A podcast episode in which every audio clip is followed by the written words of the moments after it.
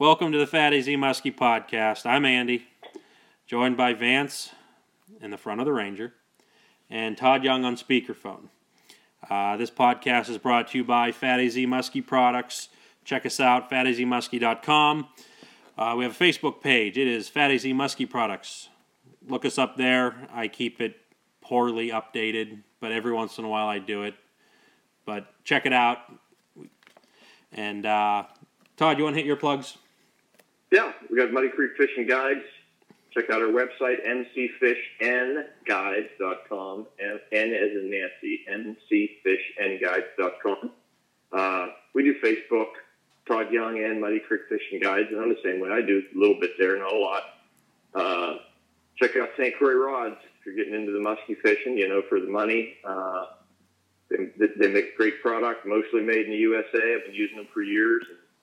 Uh, great, great rods to use. Nice. Vance, you want to hit the Instagram?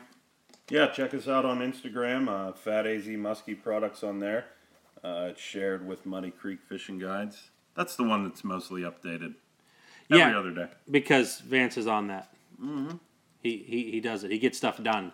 Promotion. I never know what to write. I, I feel, you know, you feel like I feel funny, like posting about stuff for this and that, and I really don't like to get into personal stuff. So, yeah, sometimes I never know what to put up. So, I just don't do anything. Yeah, I'll sometimes sit at, at, a, at the screen and just look at it and wonder. And then I'm like, I'll just go to bed. And that's, that's what I do. I've It's got, easy during season for me when I got somebody, a young lady or a guy or somebody that caught a fish, uh, you know, a nice fish or something. It's easy to put it up because they they want to go home and see it. So I don't feel funny doing that. But uh, off season's a little weird. Yeah, you could just say you sharpened some hooks today. Yeah. Yeah, I could say a lot of things. I was making baits or doing this or yeah.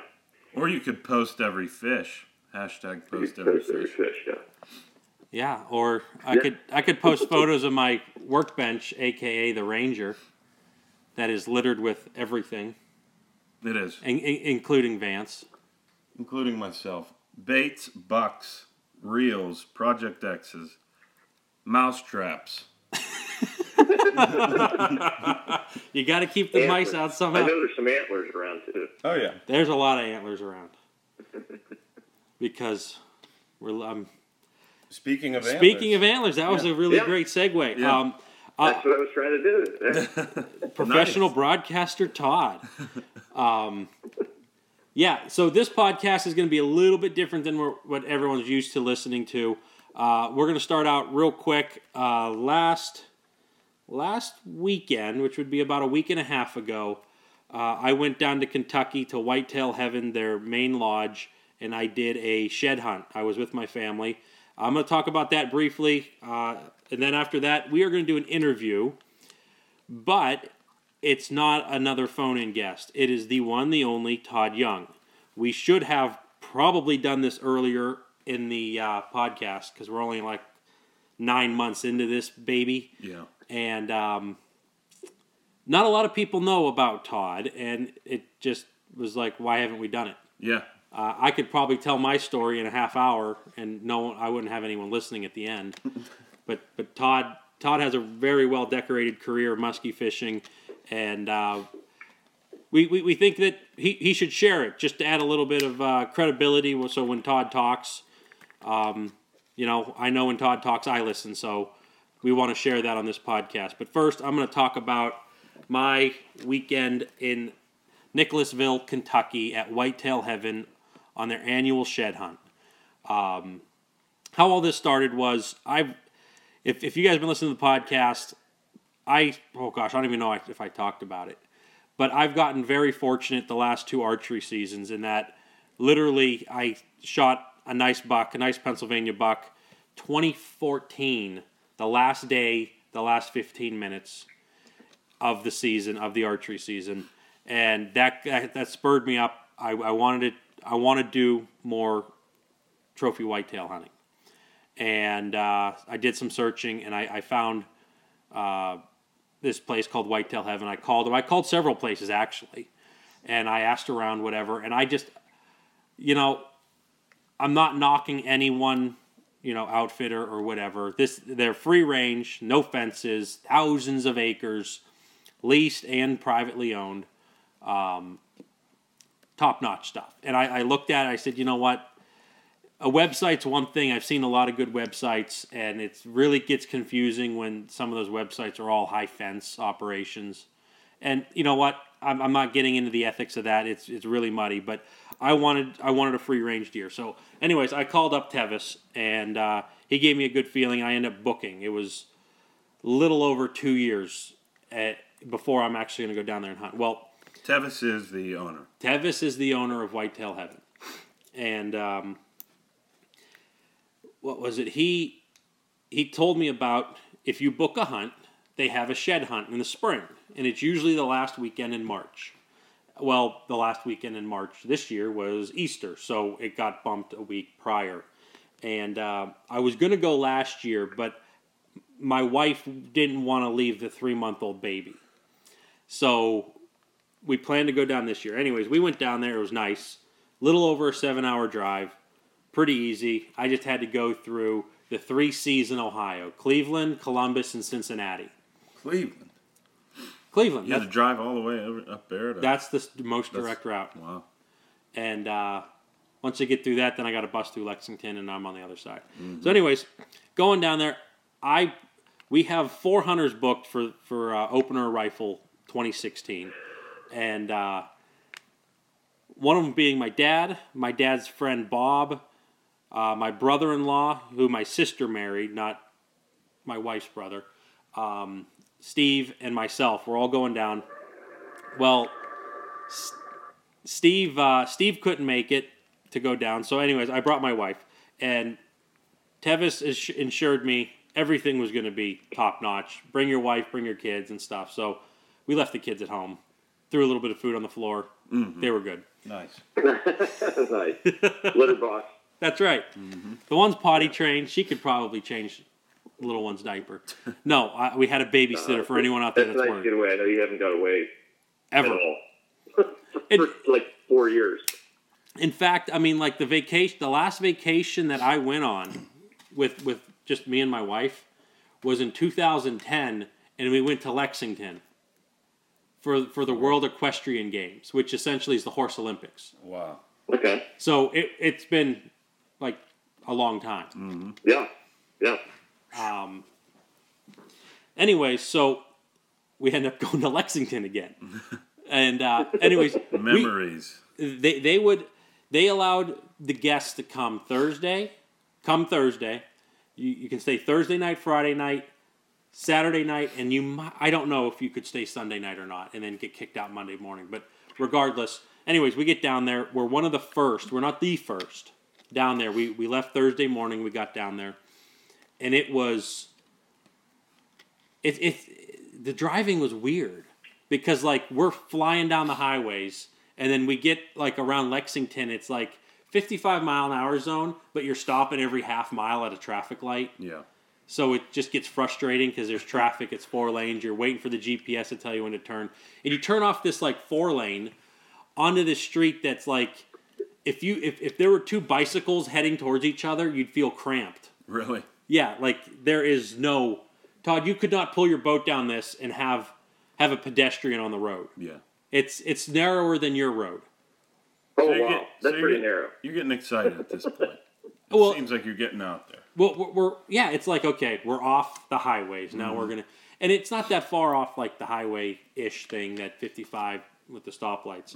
And uh, so we get there and we see it the lodge that's all you know they they're it's all over like their uh, websites and their Facebook and stuff. Big beautiful lodge. Yeah. pull up and uh, like I said, we're one of the first to get there. We we like close our doors and immediately two of the guides come out to like, hey, can we help take your bags, this and that? And I'm like, well, um, I can handle it. It's just a carry-on bag. I'm we're only staying two nights. Yeah. Uh, but they offered, and you know, anyways, we told them who we were. They're like, oh, you get like the best room in the house, and it's like you walk in and it's just big wooden house, big beams, tall ceilings. It's it's like five star, and where our room is right like when you walk in right to the left. It's like the only Now, How'd you get this nice room? I sweet listen- I, I, he- I sweet talked Tevis. He didn't least listen to the podcast and hear you mope and groan over. No, he didn't hear me belly. Okay. no, but I just called and I, you know, I expressed that. He said he probably, probably you said you were bringing your wife, and he's like, "I got the room for you guys." Well, yeah, we weren't we weren't the only ones. There were, s- I think, Oh, there were some other wives. I, I guess he said I think there were seven others, and a couple of them brought their kids. But I think since we were the first ones and we confirmed that we were going to be there, we we got first pick of the room, and I didn't Nice. even pick it. He just said we're getting it, so it was nice. Let me let me clarify this. So if you book a hunt Mhm. with Whitetail Heaven, you can, you have the option to go down and do this shed hunt. yes. Okay. Okay. So yeah, you you book a hunt. Now mine was two years out. I could have went two years in a row, but like I explained earlier. Anyway, so we get there, and it wasn't you know that long after that. My my dad and Bob showed up. We drove separate, and uh, we decided let's go shed hunting now because we we didn't know what to expect. And we asked them, and they're like, "Oh yeah, there's some guys already in the woods, and they they live right along the Kentucky River, and there's like I think he said a thousand acres they own right there at the lodge. So So they own part of that river. they own, I think the river's the boundary. Okay. And um, anyway, so we, we we get a guide to take us to this spot, and he and he pretty much said, "Now listen, you look down here, look around here, and come back, and you know dinner will be ready at this time." So we go out, and I'm like, I don't know what to expect. I've never found a shed. I look, I'm terrible at it. It's tough to find a buck, let alone find something that's fallen off of it and now laying on the ground. Well, see, you know, when I was walking, you know, like when you when you go hunting, you're like, okay, I'm after this game animal, or I'm after, let's just say, a muskie. When when you see a muskie, you're like, oh, there's a muskie, it's moving. If you're after a deer and, and you see a deer and it gets and runs away, well, there was a deer. You're looking for an antler that looks like a stick on the floor of the forest Yeah. and there's nothing there that's making gonna want to. It's not gonna run away from you. So you have to literally, you have to see it. Yeah. And uh, within probably the first, I'm gonna say 150 yards, my dad. wh- What we ended up doing was we, we we we spread out. Uh, I don't know, probably 20, 30 yards apart, and um, we just went like four wide. And we were going through like the thick stuff, hoping to, to find one. And we come out the other side, and my dad goes, "Hey, I found two.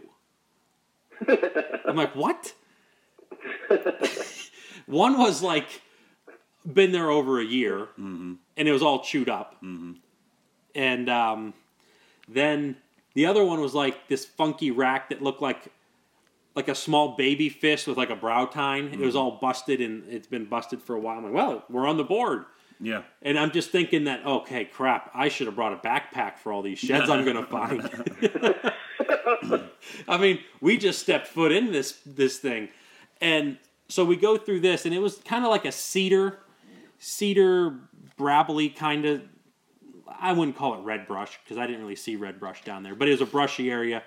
And then we kind of cross this field. We look at we look in the field as best we can, and we get into the other patch of woods. There's like two pat two kinds of woods I'd say down there. One's like cedar with weeds, and the other is like red oaks, and that's it. Just like red oak stands mm. everywhere. And when you get into the red oaks, you you you you'd have to almost step on unless it's a giant antler. It's because that's all there are on the floor. The the thing is rock and red oak leaves, mm-hmm. and try to find a brown antler mm-hmm. amongst brown and red leaves. Mm-hmm. It's it's maddening. But anyways, we, we kept looking around, and when it was all said and done that day, we had two antlers. But talking with the guides, the next day they're taking us to a lease. No one's walked on it, and we're gonna have a whole bunch of people, and you know we're gonna find some antlers. Okay, perfect. So we, we get up, we uh, eat breakfast. I think the train left at like nine or nine thirty, and we all followed the guide, and um, we we go to the one lease, and it's it's country that I've never seen before because you got all these mountains and these rivers and these gullies, and you got cedar trees and big fields and rock cliffs and clear creeks and muddy rivers and anyway, so we go there and uh, they split us up into two two things and we're scouring all this area. And uh, the, one of the first ones we went, and I think there might have been 10, 10 people in our group. We did the same thing. We spread out 10 to 20 yards apart and we all went the same direction. It wasn't like an Easter egg hunt where everyone's going nuts.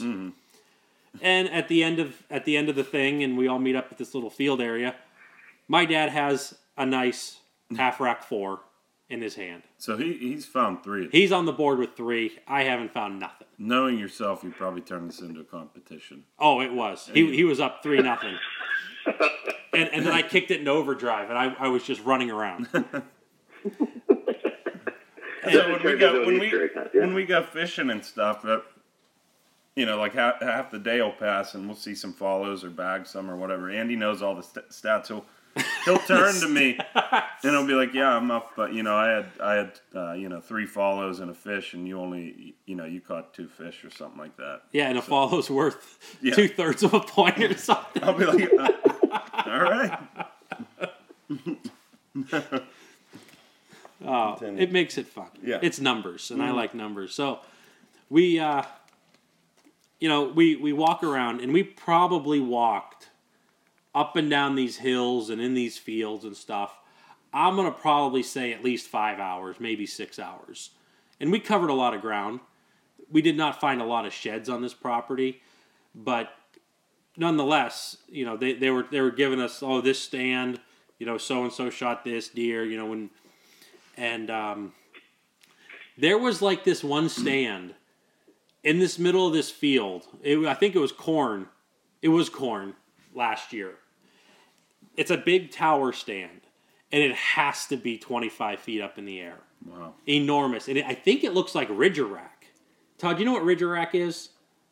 No. that industrial storage rack that's what ridger rack is vance it's it you know you can there's like uh, beams that go across they're like that that that clip in to the uprights on the end you know there's like two foot ridge rack four foot wide um, I'm doing a terrible job explaining it, but anyways, it looks like ridge Rack. They they put this together, and it's way up there. There's like this big aluminum ladder leaning against it. Then it goes to like a vertical ladder that you'd climb like a like a cell phone tower with. Sturdy.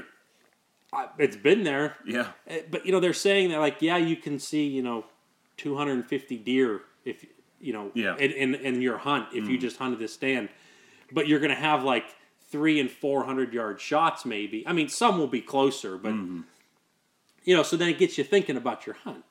Yeah. So you're also getting a lay of the land there. Yes. Yeah, that, that, that, that's cool. You got to see some of the places you might be going. That's yes. neat. Yes. And you know, but it makes you think. Do you want to have a stand you can see a lot, in hopes that you see the one there, you know, the big one on the on the property, or Mm-hmm. do you want to go in a you know, but if you see the big one, it could be an incredible poke Yeah. to where you know Yeah. you're, you're aiming to you know above its back Yeah. and you shoot. my, my grandpa always told me when I was a kid getting into hunting, he said, it's not how much you can see, it's what you can see. That was his big thing. He would sit in thickets, and he used to get a buck every year back then, and he would sit in the, some of the strangest places. Hmm. He wasn't big on visibility, you know. He was just like, yeah, something to think about. Yeah, it, it, and, and I'm probably going to leave it up to my guide, who's going to Yeah. tell me where Oh, yeah, yeah. Mr. Big is living. Mr. Big. Mr. Big. um, but you know, th- this place is. I I don't want to say it, it's polluted with, with, with big bucks. It probably is. You know, with, Compared to what? with minimum 130s on some leases, 140s and other leases, and 150s on, on some other ones. There's a lot of lot of nice Pope and Young deer getting shot in, in Booners every year, and uh, Did you see any deer on your? I did. I You did see. Okay. the first day when Bob and Dad and, and Kara and I were all walking with just willy nilly, we we got into like this little bedding area where there's like a food plot, and I'm like, okay, I'm gonna crawl through the, these cedar trees, and I'm gonna find one where a buck was laying, just a big, big 200 inch set laying there. and uh, Bob's like, I'm jumping in there too, and you know, Kara and my dad kind of skirted around and were just looking the perimeter. We get in there. I hear Bob yelling. This doe was like beelining for him in in the cedar. She didn't know he was there. Yeah. Like Yeah. like either my either Kara or, or Bob, uh, my dad bumped it and that deer was taken off. Went straight towards Bob. I think I might have seen like eight deer total, six Yeah. or eight. And some of the stuff we went through was so thick in cedar. Like I, I, you know, you're, you're like crouch. You're, you're bent at the waist. You're you're bent at your knees. You're low, like thirty inches off the ground, and you're crawling. Mm-hmm. You know, just just going through this stuff, and and anyways, I didn't. Spoiler alert: I didn't find any sheds, but Dad, Dad's still up three nothing. Dad's up three nothing, and towards the one of the last little things that we looked, he found another shed. So he's up four nothing. You and- better just run the clock at that point. Oh yeah, he was he was just like you know Continuous clock. that's right. He was just taking knees all the time. Um, so we we we round up we round out that, and by that time you know we're we're exhausted. We take the we drive back, and you know we went and had dinner, and and uh, Tevis's wife Hannah is the cook at this place, and and it's not like here's your hot dogs and burgers. It was like top notch, top notch stuff. They they grilled up or baked, I don't know, these planks of salmon for everybody mm-hmm. with this like I don't even know what it is. It was some topping on the salmon that was I ha- I like salmon, but this was the best salmon I've ever eaten. And I, I, I felt really bad coming up and grabbing another chunk of salmon. Mm-hmm. but at the same time, I didn't care. But it was full blown, awesome meals. And all of this was, if you have the hunt booked, it's included for free. Yeah. You just got to get down there. Yeah. So, anyways, the, the, the, the next day we're leaving. I didn't want to leave bright and early, but I had a hunch I was going to find a shed. But I already spoiled it that I said I didn't find a shed. So I, I- I made a deal with my wife. They have horses on the property. I said, give me one hour this morning. I want to go out back and look some more on the property. By this time, the guides left with uh, all the other people that have come in. And uh, so I'm like, okay, we got these thousand acres practically to ourselves to walk around. So Dad, Bob, and I went out. We went looking. We we continued where we left off the, on the Thursday we got there, and like a hundred yards from the truck, Bob looks down in a field that had already been planted once and burnt probably twice. He found a little four on one side, and and he's like, oh look at this in the middle of this field. This field had to be 400 acres, maybe not 400, but it was a lot Wow. and uh, it was like half buried. It's been there for who knows how long. Yeah. So, final score four one, goose egg, goose egg. Got shut out, and uh, Yeah, maybe you'll shoot a big one. I hope, I hope. But um, you know the, the the guides, you know the ones that that I remember. There was Rick, Rich, Richie, I should say, Tanner. They were they were top notch. They were around when we did the the guided shed hunt, and um, you know Tevis's wife, she cooks an incredible meal, and I just it, it, it's amazing because that weekend. That's not like a there was some money involved in, in, in doing all that, housing these people, all the drinks you could want to drink. Mm-hmm. And uh, the crazy thing was, was that we were down there, and there was a couple of kids. I think they were a group of three. And they weren't kids, but um, they were talking about muskie fishing, Really? and they ended up being like in Kittanning. They were from Kittanning, and uh, Oh, jeez. yeah. So Kittanning's not. How far is that away from you, Todd? Oh, an hour. Yeah, and that's just Yeah. what is that like south and east? Yeah, it's getting over by the rivers where the where uh where the Allegheny comes down. You know, flowing through, not too far from Kittanning there. Okay. Actually, right in Kittanning. Yeah. Yeah, so they're fairly local. I mean, it's kind of weird how you run into those people. We run into people from Georgia, from from uh, Massa, New York, uh, some Boston people. Mm-hmm. I love their accent. And um, yeah, it was it was just a really good time. In fact, I'm trying to work out the details with Tevis that he's going to go on a trip with Todd. We just got to we got to get all that worked out, and hopefully uh, he'll get his first muskie. He'll bring his little boy if it works out, and then I'll go down and shoot the biggest buck of my life. That's the plan. There you go. So I like when plans come together. So let's make it happen. Let's I make want it to. happen. So, but that was in a nutshell. If if anyone out there is looking for first class accommodations, food, and if you just look at the mounts in this place, the whitetail hunts, they are for what you're getting. There is no better deal out there, and um, Not a high fence area. All yeah. In fact, I practically, you know, booked 2018. He, yeah, they have property in Indiana, Kentucky, and Ohio. I'm looking at an Ohio 2018 hunt, but I'm still undecided what I want to do. But yeah, I'm going to be doing that. That's going to be my my little tradition. My dad always used to go on a hunt every every every two or three years, mm-hmm. and I might just go down and shoot deer because the elk hunt was fun. Todd, what you went out west, didn't you?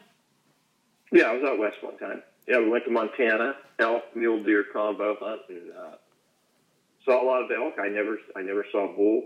Shot a nice mule deer. Uh, it was a great time. Yeah. We did a drop drop camp, so we were like out. You know, the guide. We didn't take guide guides. They just dropped us off, and we were we were in the mountains of Montana for like ten days, I think, nine or ten days. Mm. It was awesome. Nice. Did they have showers out there? Yeah, they had a shower uh, tent set up. You like heated the water uh, where the wood burner would, would sit. You filled. They had like a, a a water thing around it, so you would pour the water in there when you lit your fire because you were going to take a shower. You uh, were heating the water. You dump the water into one of those H2O bags, or I can't remember what it was called. And it was, I mean, then you you get to take a nice warm shower. But I mean, it was out in the middle of the mountains. I mean, there was nothing.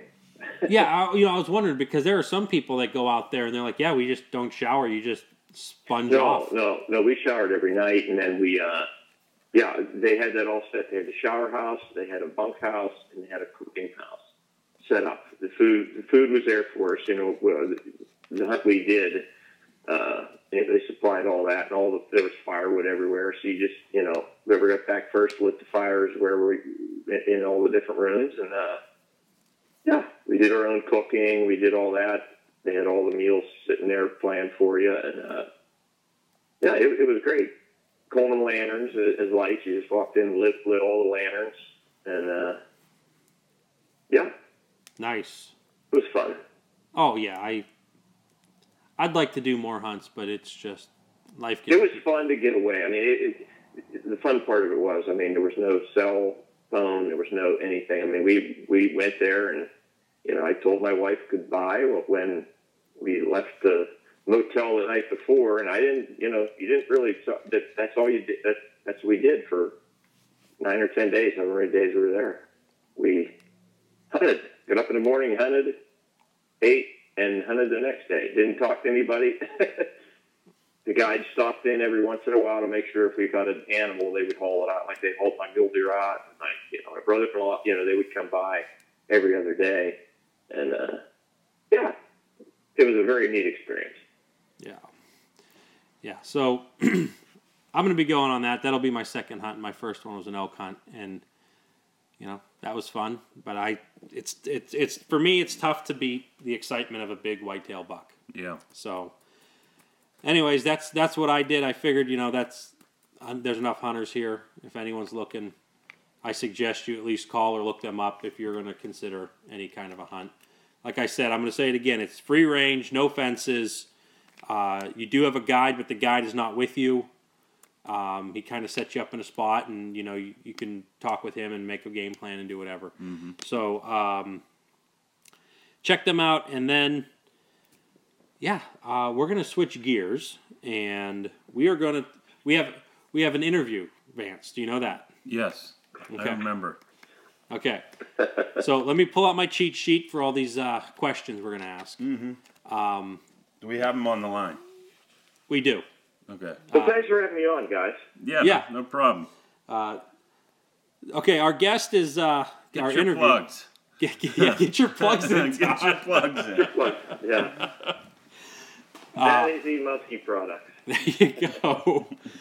Thanks for Rod. Yeah. Muddy Creek Fishing Guide. Yeah. There, there you go. There's my plug. Nice.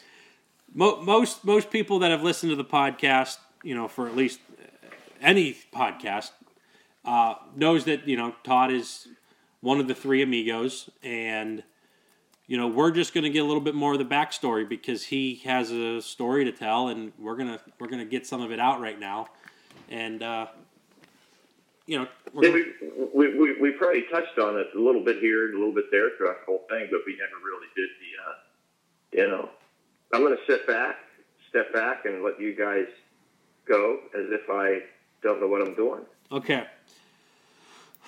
All right. Uh, our guest is Todd. Now, Todd, this is a podcast, and we're going to be recording, and it's going to be put on the internet for people to listen. Oh, okay, okay. Yeah, Okay. what's a podcast? The That was podcast. the question I had when you first told me we were going to do a podcast. I said, "What's a podcast?" Okay, podcasts are for really awesome people who like to listen to awesome people. Yeah, And uh, okay, tired of listening to the radio. Yeah, yeah. Okay, Todd. Uh, what's your name to start off with? Todd Young, Muddy Creek Fishing Guides. All right. Well, hey, that wraps it up. So Yeah. Nice. Done. nice. All right. Uh, You've Todd- been, you've been muskie fishing for how long?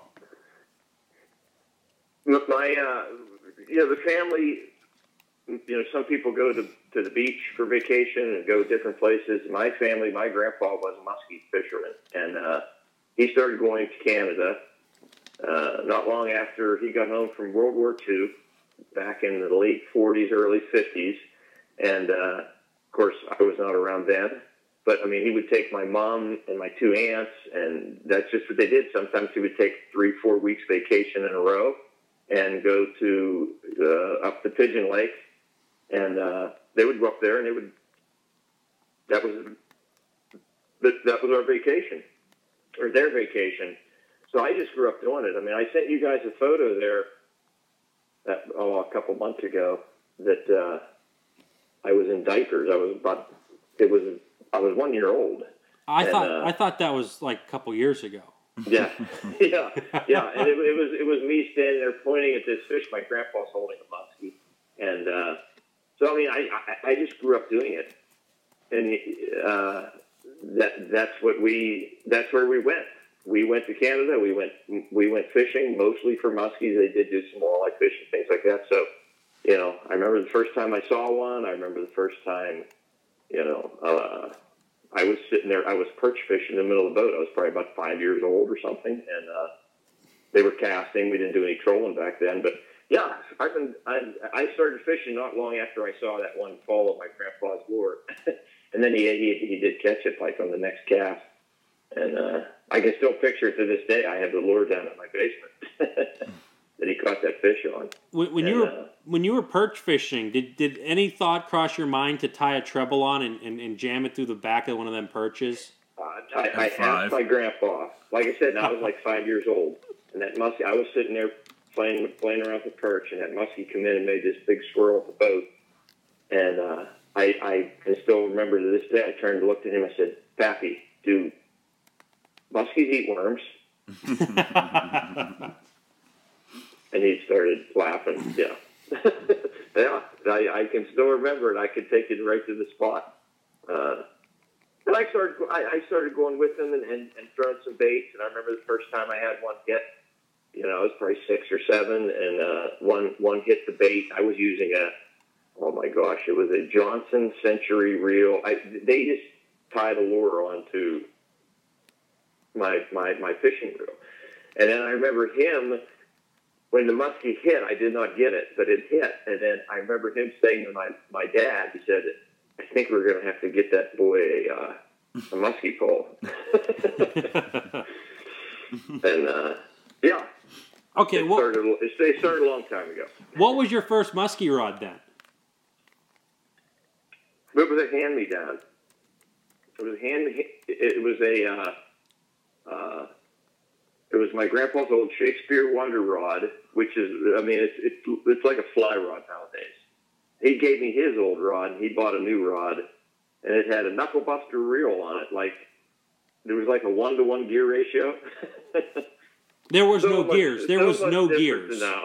Yeah, It- there was no gears. There was like a handle with a crank. attached right to the spool. Yeah, Little handle, little wee thing. It had like pearl handles, and you you would crank as fast as you could, and uh, but we were throwing small baits. You know, it was it, it was so much different. That was my first. Uh, that was my first musky rod. I, I got some hand me downs, and I bought the first one. I and then I got one. Uh, was he, some type of a Heddon reel, and it actually had a, a push button line release. That, you know that you could throw out and stuff. Yeah. Now, did w- w- when you got that reel, did you ask the salesman, "Is this the best reel for double fours? double fours. yeah, yeah. No, no, I did not. No, I, I got it because it, it was. I liked it. It was green. I liked the color. It was pretty high tech. It was a head, Heddon something. I can't remember what it is, or you know what what the actual name of the reel was. But there was a little rubber button you pushed down. You didn't push straight in. You pushed like down on the lever, then you could throw. And it had a. It had, that was the first one that it, it was actually mine. You know, I got it, it. They came in this big case. I remember opening it up for Christmas. It was a big deal. Awesome. Nice. Okay, so you uh, you you started getting the itch around five. When was your first one that was landed?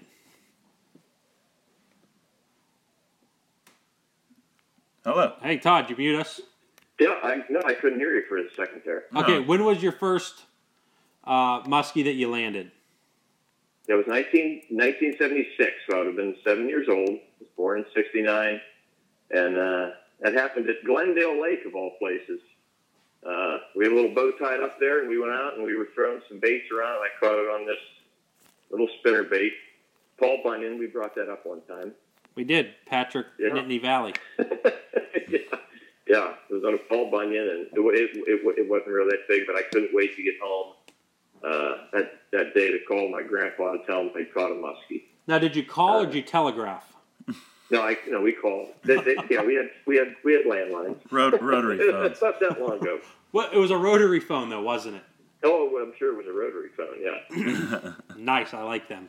I'm, I'm sure it was a rotary phone. So you caught your first one without your grandpa. I was not with my grandpa. Yeah, my dad and I were fishing. Oh, nice. Yep, yep, we were fishing at Glendale Lake. Like I said, of all places, I'd been to Canada. It was a little one, and then, uh, but that was the first one I got to catch. Now, when you told your grandfather, did he ask you about the water temperature? Yeah, believe me, we didn't. The only way we would have known what the water temperature was if we Now, did, This was a you- uh, this was a Sears a Sears motor seven seven point five air cooled on a little twelve foot. I think it was a J.C. Penney or a Sears boat. Now, what, what Okay, so you could buy boats and stuff at J.C. Penney and Sears back then. I mean, Yeah. now, now it's all like refrigerators and Yeah. really bad Yeah. button downs and Yeah, stuff like that. there's- yeah, yeah. It was a it was called a Ted Williams motor, and it was air cooled. that was the guy who you stole it from, wasn't it? He had his name Ted, on it. Ted Williams inside. It was an air cooled motor. Who, who could forget those? Yeah, Forget that. I, I wish I still had it. You go to Sears and you could buy an entire boat Yep. there. your boat and your. I mean, we, we didn't have a trailer. We would uh, we would get somebody that had a truck, and they would take it up to the lake for us. And then there was like this cable around the lake. You just tie your boat up to this cable. It was like renting a spot. So we would go up. We would take the motor, flip the boat over, put the motor on it. Of course, we didn't have a trolling motors or anything like that. We were just drifting around, throwing baits. hmm Uh, So no depth finders, no anything. essentially, what you tied it up to was just a hitching post because horses just went out of style. Yeah. yeah, yeah, they use the old word. I don't even know if they still do that at some of those lakes, but uh, So you used to drive, you th- throw the boat in there, have He- to pull it out. He'd have to get someone to drive it to the lake. Yeah. And then, it, it, it, it was sort of like having a a slot at a marina. Like you had a little spot there where you where you know you had your own spot where you would tie the boat up, and and we would take it up in the spring. And you would pull it up on shore, flip it over, and you would chain it and put a lock on it. So once because we didn't have a truck, my dad didn't have a truck. Nice. So okay, I got you now. The pictures. And, and, and you pick all the weeds off of it, and you scrape the zebra mussels. Mm. Yeah, there was no zebra mussels. Yeah, they weren't around yet. I don't think. Okay. So okay, so then then you catch your first one, and now now what what's the next step? You're you're seven. You've already accomplished something that most Yeah. anglers that aren't muskie fishermen never do. Mm-hmm. You you call it quits? Do you retire? No, no. Now you want something big. You want you want a bigger one, and you want more of them. I want a legal one. I want one I can take home. Back then we kept them, and I wanted one that I could take in and we could eat it. How, how That's, much that was a big thing. how much time went by until you actually caught your first legal one? The next day, right? I caught it in 1979, so I was, I was like 10. I caught that one up in Canada. Like once again, I could take it to the spot right now. I can remember the thing hitting. It was the first one I caught that was legal. It was like 31 inches long. It was a big deal. Caught it, took it in, got your name on the board, right? walked, walked around. Yeah, I got your name on the board. It was a big deal. Big deal. And what was the bait? It was a Paul Bunyan. I got the first probably 50 I ever caught were on Paul Bunyans. That's all I would use. Because you've caught one on him. Yeah. Yeah. I mean, so Yeah. so you get so you get the bun uh, the the Bunyan lure. I'm sure you had a thing for Glendale Lake for a little bit too, right? I did, yeah, yeah, yep. I like going to Glendale, even though we went to Canada. I, I always wanted to go up there to Glendale. Glendale was neat back then. We talked about that a little bit with that Patrick. Mm-hmm. Uh, That was the place with the the uh, yeah, they had the, the specific Amur Yeah. and so I, Yeah. I really liked that lake. It had that lake had chain pickerel, it had Amur pike, it had northern pike, it had muskies. So we would catch some chain pickerel while we were casting for muskies. We would catch a lot of neat toothy fish, you Mhm. know. Mhm. Uh, they weren't all muskies, but uh, you know, you got to. We, we used to get action there because they had all that stuff in there. Mhm. I did. I mean, I never really caught a lot there. You know, most of the time, most of our fishing was in Canada. We would we would go to Conneaut Lake, the natural lake, and we would go to Chautauqua. Uh, we never really fished a lot of the local lakes around here uh, for for muskies because you got to remember they were all just new at the time. Uh, you know, my grandpa started a long time ago, so he was only fishing natural lakes. The, the, these lakes didn't exist. Pine, well, Pymatuning is a pretty old lake, but uh, you know, Moraine and Wilhelm and all that, and even Glendale. Most of those lakes were were, built in the uh, you know flood control. They were built in the late '60s, early '70s. So he just wasn't accustomed to fishing. So so we went to the lakes where he was accustomed to fishing, Mhm. which was normally we would go to Conneaut. And if we were going to take a little weekend trip or something, or you know, we sometimes we would go to Chautauqua for the week. But we used to go to Canada every year, uh, a week in June, June or July, and then we would go a week in September. So I was always went there two weeks a year, and that's where we did a lot of our most of our muskie fishing. Mhm. Nice. So now now now you're a seasoned vet before you're even in your teens. What you know what what what are you looking for next? You're, you're just still trying to add to the numbers. Mm-hmm. And Yeah, I mean, I usually when I left, when we left the place in Canada in September, I mean, I would be like, "This is." I mean, it, it, it was horrible because I knew how long it was going to be that we would get back up there. Uh, I really, really dwelled on. That's the only thing I cared about was when you know, and when you're that young, nine months till June or something. That's a long time, and that's all. That's all. I, that's all I thought about. Yeah. Can't wait to get back to Canada. Yeah.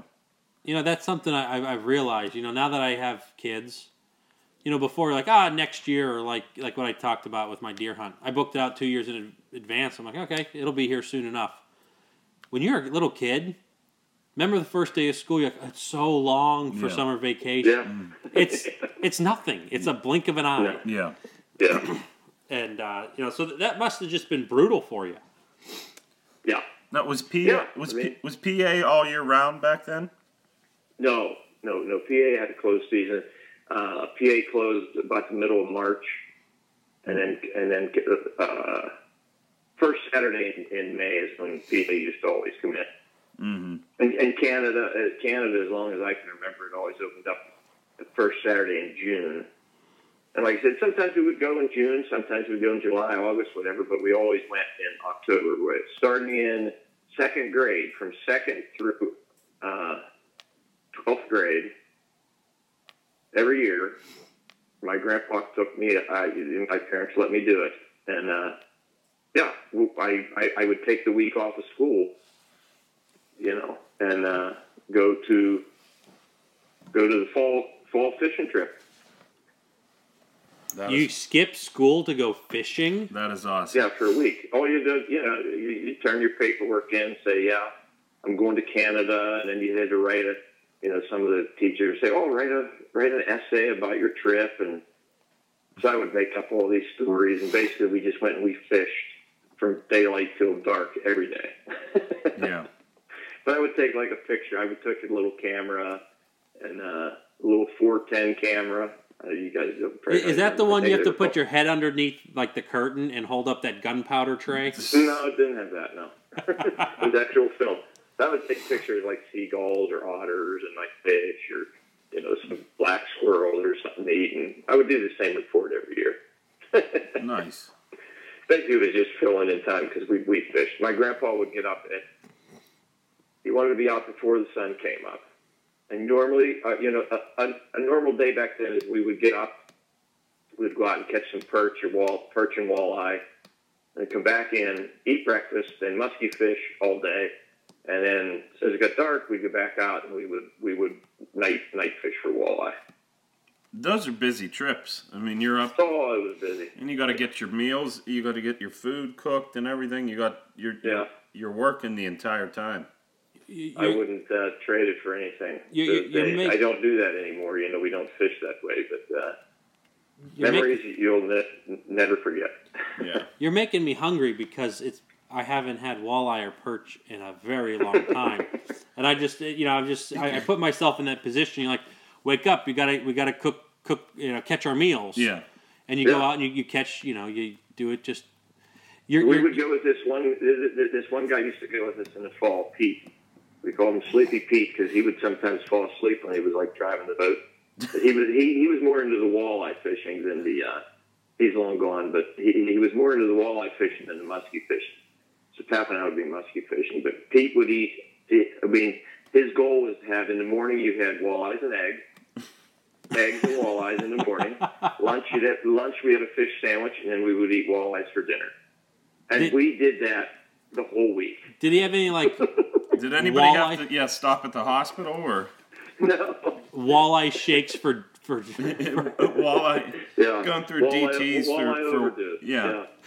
It, like on Napoleon Dynamite, instead of like that, all those cracked eggs they stirred up to, to Yeah. feed them, it was just walleye. Like it's just walleye fillet. We just- would. So we you would- would. It was good. It was good. It was it was it was good times because you could only bring one daily limit home, so you were only allowed to bring like six walleyes home per man. But uh, That's a yeah, lot. It- we went up there and just ate fish the whole time. That is awesome. So at this and you're still going up there to Canada. Oh yeah, I, time. I missed. I didn't. I did not go up to that the area that we're used to going. I didn't go last year. I went to St. Clair for a few days, and just the guide business has gotten too crazy. Uh, it's hard to take a week week to do that in the middle of the season because you know we have such a short season of fishing, Mhm. and it's also hard to leave if I'm gonna you know if I'm not you know fishing is working for me now, and it, it is kind of hard to just tell you my wife and daughter like yeah by the way I'm taking a week off but I'm going to be in Canada. Because I got to go fishing for a vacation. Yeah, yeah. Which I mean, I did it every year. I mean, I've only missed like one one year that I haven't been up to that area since at least once. I used to go for you know two. Most of the time, I would go for once I got able to drive and stuff and pull the boats. I know we talked about that on one of the podcasts earlier. I mean, I would go for two weeks in June. As soon as school was out, I would go up there for two weeks, come home, and then we would go back up in uh, September for the trip. Then I started going a week in October too, as I got a little bit older. Uh, and that was a lot of my musky fish. I mean, we, we always fished around here some, but uh, and it's still it, it still really isn't the same as going up there. You know, I, I'm I'm still thinking about the perch and the walleye that you would catch Mhm. because it's kind of the circle of life. Because the muskies will eat the perch, but you're catching the perch to go catch the muskies because the perch are feeding you. Mm-hmm. yeah, they're, they're, they're giving us the energy to go out there and throw the bait. Yeah, Them perch are just screwed. What, Yeah, Yeah. They, they get they get a lot of pressure. from everything. Yeah, from You're everything. too shallow, a seagull will swipe you. Yep. You're you're on the weed edge, a muskie's going to slurp you. Yep. Anywhere there could be a worm, You get somebody like Pete out there. Sleepy He's Pete, stuffing his Yeah. pockets with Sleepy. Pete. he's stuffing his pockets. He's taking everything. Take now. your shoe off, Yeah. slide him in there, uh-huh. get him across the border. get him across the border. couple snacks on the drive home. Yeah. Yeah, that's that's something. So you, you so you're doing that, and then you started what what what what else sprung from that? Once you you know you you you buy I buy was just buy your own Yeah. boat eventually. yeah. I mean, But- I, I I had a paper route. I was buying lures off of Ed Ladiano. I mean, this is going back even before like Dale Wiley and those guys even made lures. We would go over to Ed Ladiano's house. He's an old time lure maker. You can see his baits in the in the in the lure collectors books. But Mm-hmm. he, uh, you know, I was saving paper route money to go buy a lure. And uh, there was another guy named Fred Bender, a guy from Elwood that, would, that, that did repaints. And like, it was so much different than, than it is now. I mean, you would take an old like Heddon Vamp or something, it would get all chewed up to the point that you would, t- you know, we would take them and get them like repainted instead of buying a new bait. You know, things were just a lot, a lot different. You get it repainted a different color that you wanted it.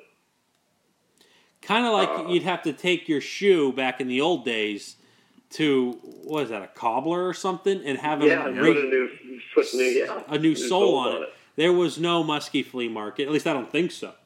Mm, My my my uh you know my uncle he still tries to get his baits painted. We would Yeah. he wa- uh we were gonna go to an outdoor show, and there was something like a like a Suick booth there or something. Uh, and this was back uh, Monroeville did like an Monroeville, Pennsylvania did uh, like a the PA outdoor show or something like that, mhm.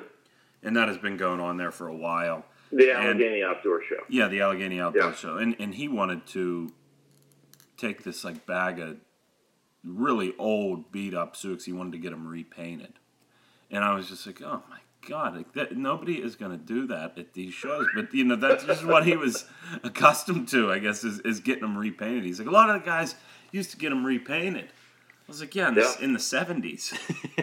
Yeah. like you go up there you now, these like people are gonna. They, colored Yeah. that you didn't catch anything on be like, okay, I'm, I want to repaint this. yeah, they're gonna. I want to paint it as a perch. And you would take it to somebody, they would take all the hardware off and repaint the bait. I mean, that's the kind of stuff we did. The, the tackle boxes and the, I mean, everybody took, you know, we had a musky rod, a reel. You didn't have all these trolling rigs and all this stuff. I mean, it's just, it's crazy what the difference was back then. What, Mhm. you know, the differences. It's economical. Yeah, it was probably you know the toughest choice for Todd was when you bought a new boat. Did you go Optimax or E E-TEC? Yeah. yeah. Um, all right, so you're So you, addicted. you, you have the, you have this paper rod. You got all these these musky baits in, in in your in your backyard. You're you're working for baits. You're getting Mhm. hooked. And okay, so paper route money. What what was your next? Obviously, you didn't start guiding yet. What was the next? No. What did you do next to supplement this habit and stay alive? What was your next career, or not career, but job? Yeah, I mean, I started working with my uncle as a. Uh, he had a construction business, and I started working with him, and and uh, you know, making making money, working the summers, doing construction. Of course, I was I started when I was about twelve. It would just be burning the burning the lumber, maybe carrying wood for them, and start you know I started doing that and did did the own did my own thing with construction. Worked in a mill for a while. Well, so, sort of mill. Actually, not a mill, sort of a shop like Andy's. Andy works at. Uh, I did and that for What'd you do there? 15 or 20 years. We run punches and presses, and I did welding and you know all kinds of steel work. Uh, worked on silos. Had a lot of different. I mean, I I, I always was working. I always had a construction, my own construction license too. As I got older, and uh, I started the guide business in uh, probably about 97 or 98. Uh, you know, obviously I was really into the musky fishing by then, and uh, just something I thought, yeah, I'm gonna, you know, I had people asking me, like, you ought to take people out. You know, you're having a lot of success. You ought to take people out and charge them. Talked to the Fish Commission in Pennsylvania. It was like, hey, I'm, I'm going to start a business. Do I need any licensing or anything? And back then, they they they said, go for it. You ought to get some insurance or something. But they had no licensing. you ought to get some insurance. Yeah, yeah, they had no licensing or anything going on back then. You didn't have to get a license to guide or anything. I think it's still that way, like in Canada. Oh, you, you don't really need a license or anything. But uh, yeah, when I talked to them, that's what they said. And uh, oh, I mean, I was just doing it part time. I was doing it on weekends in between, you know, after after work and stuff. And obviously, I didn't do a lot of trips either. You know, a lot of years we took 10, 12 trips out. Now, now, let me ask. I'm going to interrupt. How do you? And in '98, I would have been in eighth grade, maybe. Mhm. So I, I still was like in my own little bubble. How did you get the word out that you started guiding? It was just- mostly through the Muskie chapter at that point. Okay, I, mean, I didn't. I didn't make business cards. I didn't do anything. I mean, because like, what, what do you do? Do you just go to like barber shops and other Yeah. place like the and, No, and just no. I mean, I, people were asking me about taking them out. I, I had some really good years in Muskie Inc. Uh, you know, in, in in our local club, and you know, turned in a bunch of fish, and people were asking, "Man, I'd like to get started. You ought to take people out and this and that. You ought to start a business."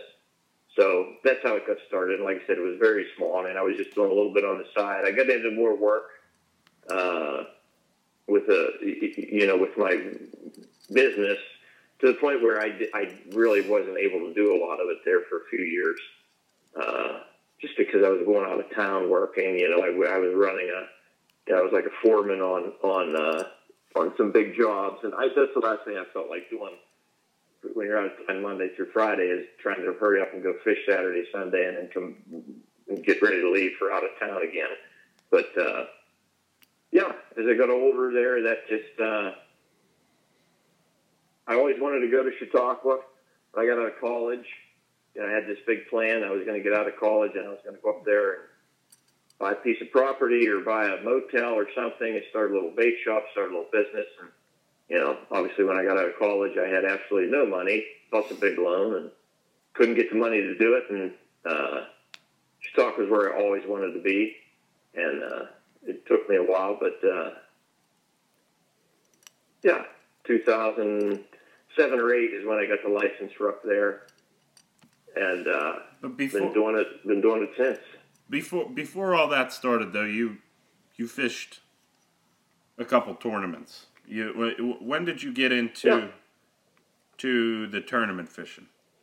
Well, the PMTT started in 1999, and uh, you know they were sending out. You know, we saw some paperwork. I didn't have a computer. Dale Wiley didn't have a computer, but somebody brought us some stuff they printed off their computer, and hey, there's going to be this musky trail. Something him and I always always, always talked about. Wouldn't it be cool? And uh, yeah, we got that information, and Now, when you- know, I decided we were going to go do it. When when when you found out somebody started the trail, did you immediately uh, write them hand letters and say you stole our idea? No, no, I never had the idea of starting. I was just hoping, hoping that somebody would. and actually they sent it out. and They were going to go to uh, Chippewa Flowage. I can't. I'm not going to be able to remember everywhere they were going, but they but one was the Chippewa Flowage. One was uh, Lake St. Clair. So it had our interest. We we had been to St. Clair before, and then they throw out this number four tournament that everybody's waiting to see what the trail is going to do. And uh, the number four tournament was Chautauqua Lake. And and when they put that out there, that's when Dale and I were like, okay, let's let let let let's do this. Yeah. Let's try it.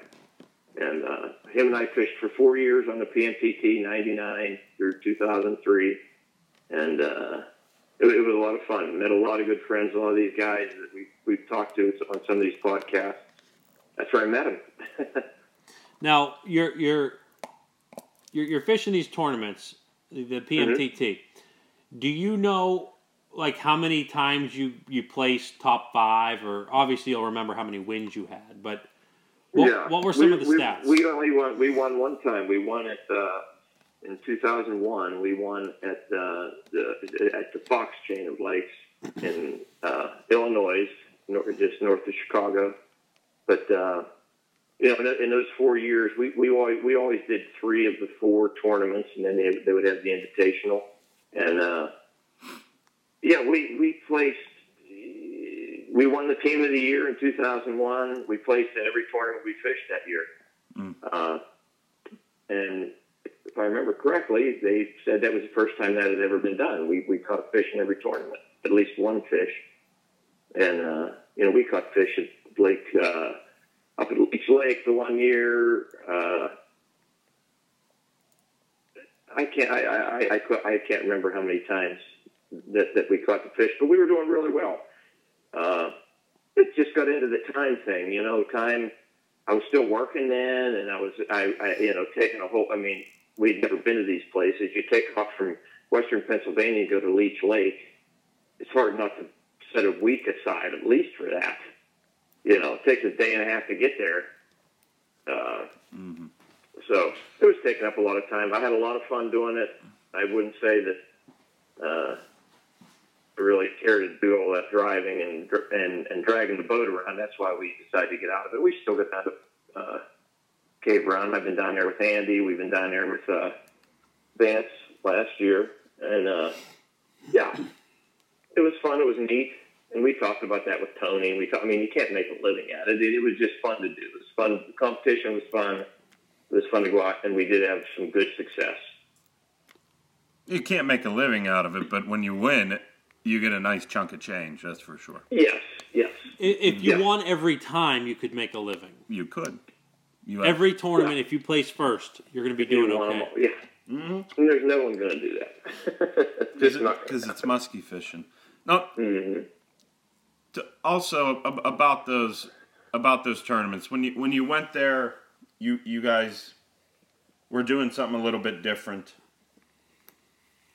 Uh, it- you know, a lot of people were casting for him and whatnot, but but you and Dale, Dale Wiley, it makes Wiley lures, uh, amazing trolling lures. He makes he made jerk baits too, which were also Right. excellent. But you guys you guys were trolling. We went to a lot of those places, and there was not. I mean, trolling wasn't that big. Of, you know, it wasn't. You know, it wasn't really. Uh, you know, there were people in the tournament that were saying that you should not allow touring, uh, you know, trolling in these tournaments, and you know that's not really fishing. I mean, it comes down to that. But when we went to the lake, I mean, how's it easier to learn lake than to troll? Yeah, So we would go there and, and learn, lake trolling, and uh, we would catch some big fish casting too. You know, we got a 49 incher at Lake Minnetonka. That was the biggest casting fish was caught in the first three years the PMTT, and I caught it on a Wiley lure jerkbait. Uh, but most of our most of what we did was was was was was trolling. You know, had had people come, you know, had people say like, "Oh, you're never going to catch anything in this lake on this big bait troll," and they just don't hit like that. That wasn't the case. I mean that just plays on to that awesome run that you guys had yeah, when it when it first you, you know you you guys were doing something a little different and hmm some people were saying eh you know that's that's odd that that's not going to work and you cranked it out. It, Yeah. finished first, and team of the year. I mean that that stuff you have for till the grave and the stories. I, I just the laughing and all that stuff. I I, I couldn't imagine that. That just is amazing stuff. Yeah, and it, it you know it's it's really where I realized that uh, you know I, I saw the people in other states. I saw them. I saw people that had real legitimate guide businesses that were that were uh, you know getting business and and they were doing it. So that's really when I when I was like you know I, I, I can do this back home. I can I can do this. I can do this on Chautauqua Lake. Mm. Like I said, it's you know the plan took a while, and of course when you start, you don't just say you're going to be okay. I'm going to go into this full board. And I'm going to be full time at it, and you know create a website and hand out business cards, and all of a sudden you're booked all summer. That just doesn't happen. Mm-hmm. Uh, you know, it takes time, and uh, you know the last three or four years here, it's it's it's been pretty much what I've been doing. Now the bait business helps a lot. You know, working with Andy, uh, you know, I come up with all the baits. He came up with some of them before I even got in into it with him. But uh, you know, pretty much these last few seasons, that's pretty much what I've been doing. You know, we make some baits. We go to the outdoor shows. Uh, you know, the guiding has really taken off. I'm on a great lake. Where, you know, I'm fishing a place where you know we have an unbelievable average of how many fish we're catching. Uh, helps to be there every day. Mm-hmm. you know, it's almost like, you know, I, I, you, know, you stay on the fish. The more I do it, the easier it becomes. You know, I'm on the fish when you're fishing almost every day. We have a short season. I do some stuff in Pennsylvania also. You know, we fish at around uh, locally. You know, late April, early May. Uh, well, all, all of May actually. You know, we do some stuff in. Uh, you know, I still do stuff at Tuning Lake and Rain State Park a little bit, and some of our local lakes here. Uh, but you know, the majority of the business comes. It, it opens up there in, in uh, end of May, and then we head to Chautauqua, and I pretty much fish it till you know first week in November, something like that. Uh, I've added uh, Vance, our other podcast guy, is going to be uh, helping out with some guiding. He's passed the tests and everything, and that, that, that's already helped helped me out a lot. Uh, Do you do know, you think we can get Vance on I can't fish or uh, days that I'm already booked. Yeah? Do you think we can get Vance on the podcast someday? someday we can do.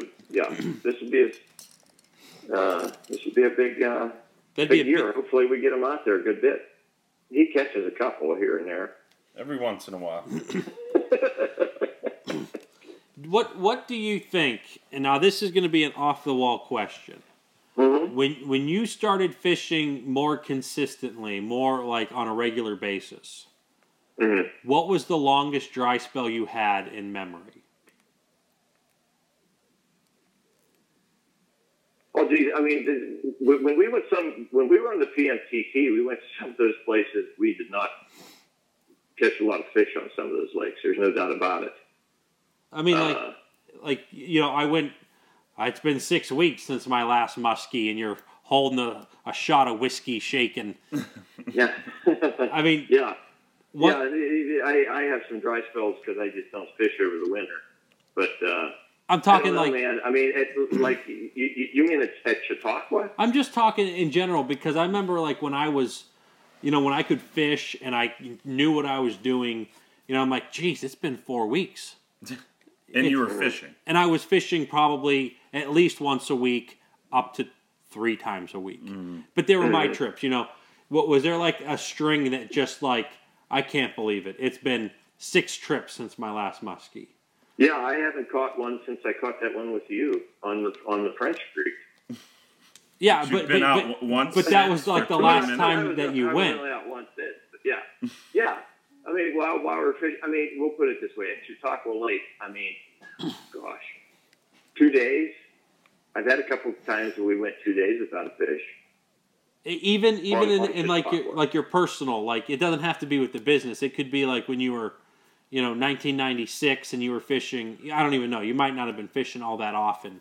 But it's Mm-hmm. you know it's not like oh i haven't caught a fish in four months. That's because you haven't fished. It's like Yeah, I mean, I've when, been- when when when when we were at Leech Lake, we started fishing there like on Monday, and uh, Monday or Tuesday, and then we fished you know, through the tournament till Sunday. I caught one fish that whole trip, but it was in the tournament. it's the one that counted. Yeah. Dale got one. You know, Dale got some fish. We were trolling. Dale got a 49 the day before the tournament. Uh, they'll, they'll go to 43 the one day. I know we caught a fish like every day, you know, and, you know, the funny thing was, you know, the, the you know, talk around, it. a lot of people were saying, oh my gosh, you guys are just killing them and this and that. And I was like, Dale and I were looking at each other like, this really sucks up here. You know, we're not doing that good. And then here we were, you know, I guess, I guess we were doing okay. You know, the, the, the, the fishing wasn't on that week. And, uh, you know, we caught like one fish every day. I just didn't, you know, they never hit my So so my that rod. that's your So I- dry I spell is fished like a week. Four or five days. I fished there for like five days. I caught one. That, I caught one. I was reeling uh, one of Dale's fat bodies in in the middle of the tournament. So I'm, the the rod is in the rod holder, and I'm reeling it in while it's in the rod holder.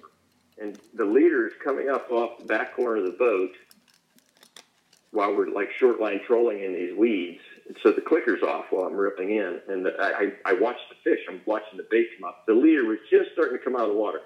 Fish come right out from under the boat, grabbed it.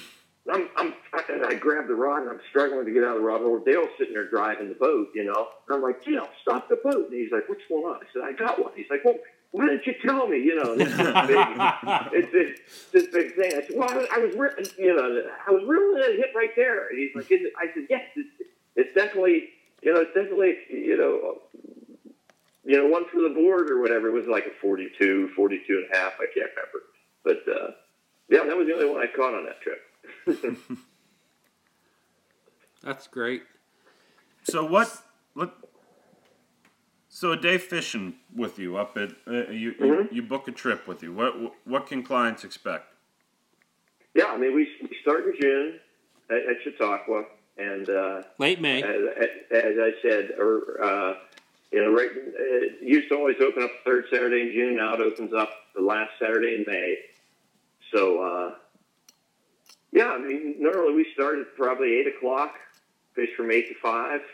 You know, we try to get a full day in, and uh, you know, most a, lot of clients that that is more than a full day for a lot of people.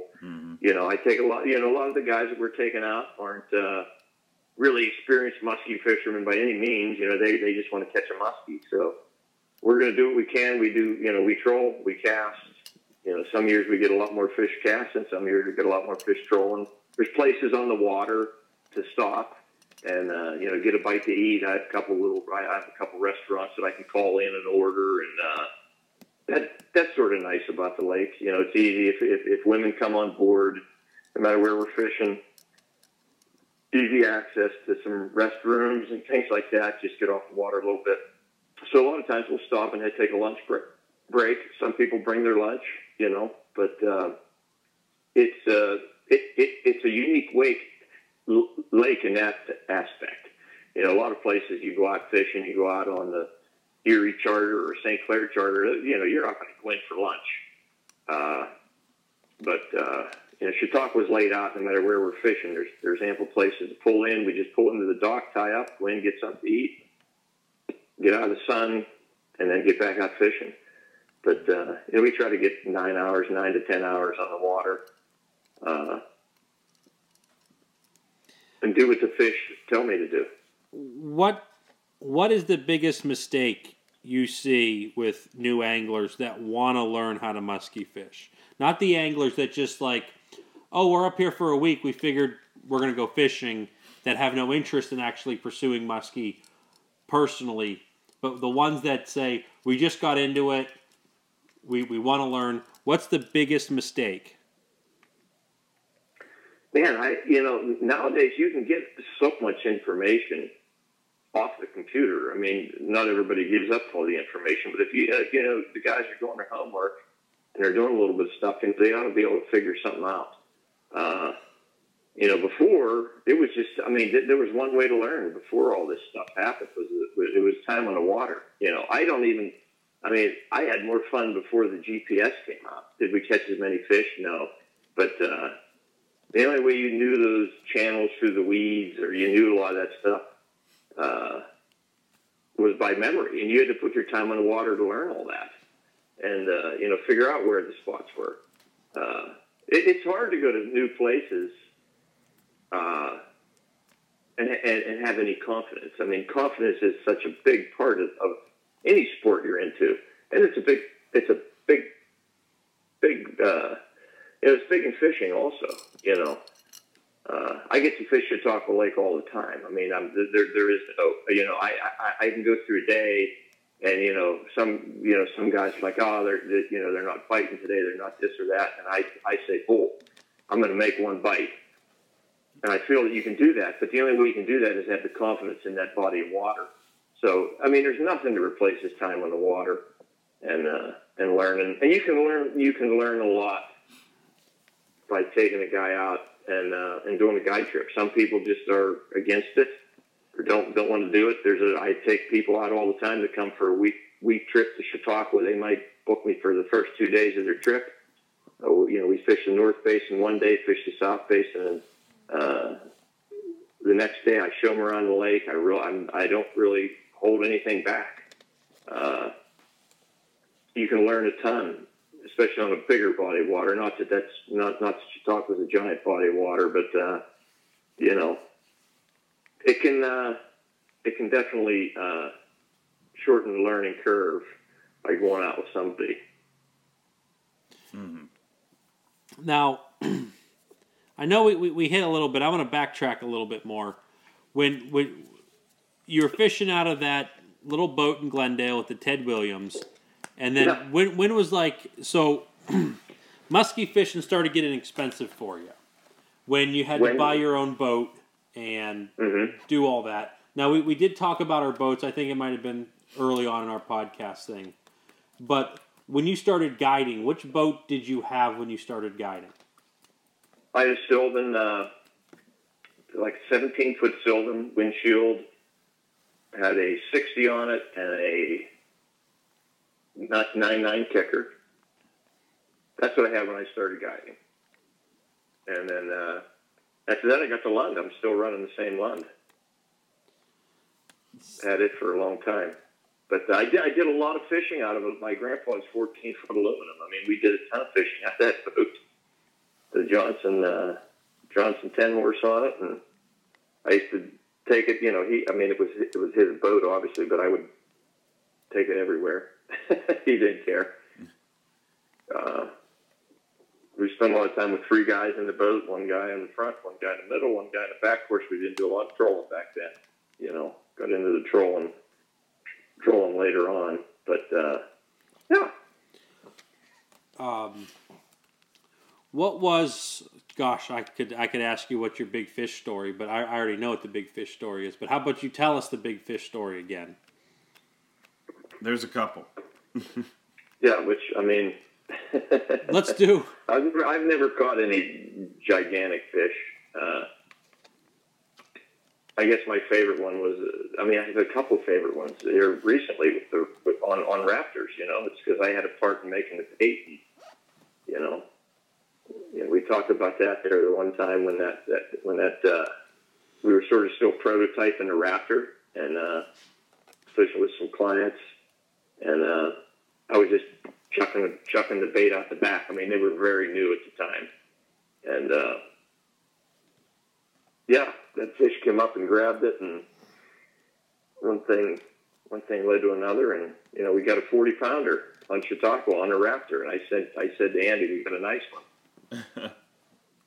Forty pounds. Yeah, and I was I was teasing him, and then we sent him the picture, but that was a big one. I mean, I, you know, there's a lot of the, a lot of those big fish have hold great memories. You know, my first 50 incher, my, you know, I, I, I, I uh, 53 and a half up in up in Canada there. Uh, like I said, I've never I've never really caught any of these giants that these guys are getting these 60 inch fish and 55 inch fish. You know, I've never had the opportunity to hook into any of them, but uh, we get our fair share of the nice ones for where we're fishing. Mm-hmm. Um, so you, you, what's okay? I already asked you about what's the biggest mistake clients make. what is something that a good client? What makes a good client? Oh, jeez. You know, I have fun with everybody. You know, we- we- we've I've had people, uh, fi- five year old, from five years old to ninety seven. Have caught fish on on trips with me. I've had a lot of women catch fish that have never really done it before. I mean, I just got a great video from from uh, from uh, you know a couple people I had out last year, a boyfriend, girlfriend, and uh, you know she'd never caught a muskie. She caught two of them casting. I mean, it's both nice fish. I mean, we, we he took some great footage. Uh, there's there's uh, you know I, I try to fun with everybody, and uh, you know some people obviously you know when you have a five year old you're not going to go out and say okay we're going to throw raptors all day, you know. So I'm going to cater the trip to what we can do, and uh, usually I'm on some type of bite whether it's you know casting or trolling. We can do either or, and uh, yeah, we're to hit it hard and just try to have fun, put fish in the boat. I mean, we, we, we, we, I feel very lucky to be where I'm at. I knew I wanted to be there. I knew this is what I wanted to do someday. It's finally come around, you know, and like I said, with the bait business, uh, keeps me busy over the winter. Uh, you know, we average well over three fish a day on our charters. There's not many places in the United States that you can go do an average like that.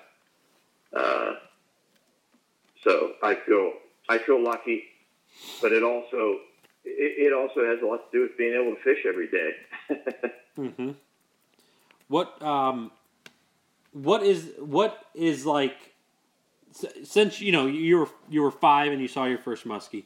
What do you Mhm. feel is the single biggest improvement in the last forty years? oh gosh, there's so many of them. I mean, I like mean, just like getting just getting the trolling motor. You know, when they when, when they come out with those with those things, that was a big deal. I mean, the equipment, the rods, the reels, the you know the the, the varieties of bait you can choose from now, the baits you can grab. Uh, well, so, so so so so so different than the way we used to fish. to, to talk about the first trolling motor. It was probably like you know It was shaped like a triangle. I think it was made by Shakespeare, and uh, the head was like a triangle. It just had a toggle switch up and down, or you know, I think it was forward and reverse. And I remember my grandpa getting that thing, and you know, we went to Canada. I mean, we used to row row around.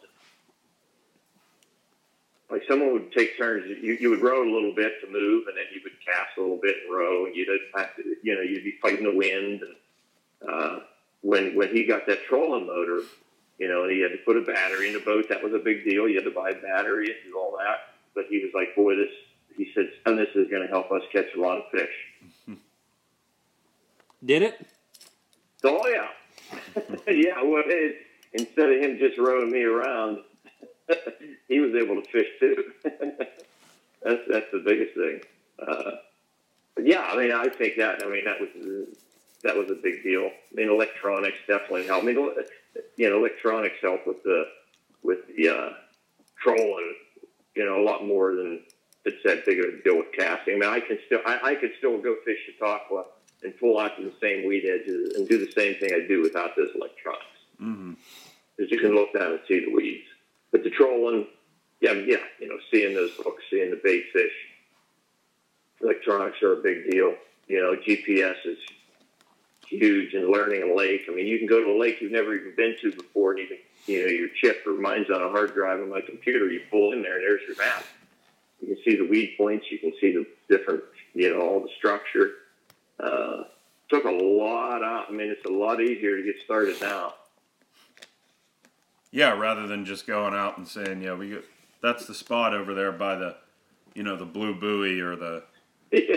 or the Yeah. uh, the You rusted have to car line, you have that's to on the line up bank. with the red red roof over there and this Yeah. tree. the And if you twisted drift tree. that way, you know, you can be on the weed edge and yeah, it's it's uh, The rods lots rods, of changes. the lots of rods are changes. different. The reels are different. The boats are different. It's all You you you, could pretty much start right now if you wanted. You go out, get a boat, get a nice electronic, get a nice rod, and you're ready to roll. You could learn the lake. Yeah, and for the most part, if it looks, you know, it, you know, when you're fishing like that, I mean, you find a nice weed point, you find a nice weed edge, you find a hump out in the middle of the lake. I mean, if it looks fishy, it, it is. You know, the fish are going to be there. You mm. might not time it right, you know, it, just because you don't catch anything the first time, and it, it, it you know, it is musky fishing, but uh, you know, it's become very simple. I mean, if it looks fishy, they're going to be there. Mm-hmm. Just keep hammering on it. Just keep going. Yeah. And you're going to find your sweet spots. You're going to find your honey holes. You're going to find some areas that always produce for you. And a lot of that probably has to go back to the confidence thing. You, know, you pop into a new lake and you hit four or five spots and you get that one spot where you see two or three fish. It's probably the first place you're going to start the next time. And, uh, and it quickly becomes your favorite spot on the lake. Mm-hmm. It might be totally different than anybody else, but uh, you know, fishing at Chautauqua all summer. I mean, I can say you know I get to fish there. I you know obviously spent thousand days out there on that lake. Uh, the hot spots move around, but uh, you know there's always those places that just seem to always produce for you. Timing and efficiency. And it's probably the places that produce for you are weed edges, right? Weed edges when weed edges when we're casting, and it's the places that I keep going to, you know, because I have the confidence there. And there's not many places on the lake that we haven't caught them. Well, there's really hardly any places on the lake that we haven't caught them at one time or another. Mm-hmm. And that was probably in the water. Yeah, yeah. But uh, So you're th- this is it. Your your your Mhm. game plan right now is you don't you know you're you're not really doing any other other work. You are a full time guide that can only work part time. Yeah, full time guide. I can get about 100 days in. That's about as much as I can do over the summer. And then, uh, you know, we do the baits, baits beyond that, you know. June is about filled up. Uh, looking forward to getting back in the water, sort of. Uh, but it's going to be hectic. Sometimes 18, 19 days in a row. That's a lot. It, you know, it's a job, but uh, I, I still enjoy it. Uh, I enjoy taking the other people out. I mean, I, I don't, you know, there, there's a lot of times when I get the time off, I really don't feel like going fishing, but uh, I do because I'm, I'm because I'm running a business. So we will do some exploring stuff. Andy was on an exploring trip. We had two days last year on Chautauqua that, that we did not hook a fish, and one of them was with Andy. He came up and I said, "We're going to do some exploring." You also I- said I we were going to I had catch a been doing the same thing over and over and over because we kept getting fish. And yeah, he and I did an exploring day, and we never hooked one. We had a couple playing, Oh yeah, yeah. And we had some playing around, but uh, but we then, didn't hook any. that, that that's But the, then, but then we got you up there when I said, "Now you, you need to get here right now." so I dropped everything. I was doing it. I was doing dishes, Mm-hmm. and when he said that, I just my wife turned around and there was like a dish rag and, and a plate just hovering in the air for half a second. Then it fell and broke. Water was left on. Boom, you were there, That's right. Mm-hmm. There was a fire on top of the stove. and you had your best day ever. Yep. He caught one on the first cast. That's bad luck. And he cut his hook and he tried to cast it back out there. yeah, That was the bad yeah, luck. about that. I Yeah, mean- I mean, you know, there's, there's, you know, the, that that happens on the bodies of water. I mean, things get going, and you know, there's a go time.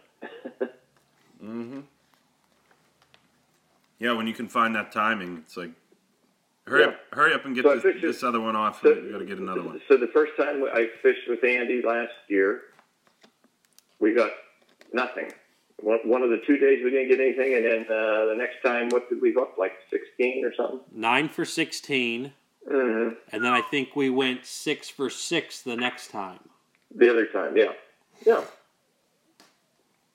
Nine for sixteen. Gotta love that. But you can't do that a lot. You know, the, the, I mean, we have a great fishery. Uh, they stock a lot of fish. There's still a lot of natural reproduction going on in the lake, and uh, you know, Yeah, it's a great, great place to Now, didn't fish. yeah, didn't Chautauqua have a big crash of the muskie population at one time? Not right now, obviously. yeah, yeah, yeah. Back Yeah, in it the used uh, to be sixteen. late, For, I, yeah, I think it was like like like late seventies, early early eighties. Red spot. Uh, it, it affected Pymatuning real heavily. It affected uh, uh, Chautauqua real heavily. They lost a high, lost a lot of fish. now, what what is red spot? It's uh, it's uh, you know they have like an open sore on them. There's two different types. I mean, I don't know the difference.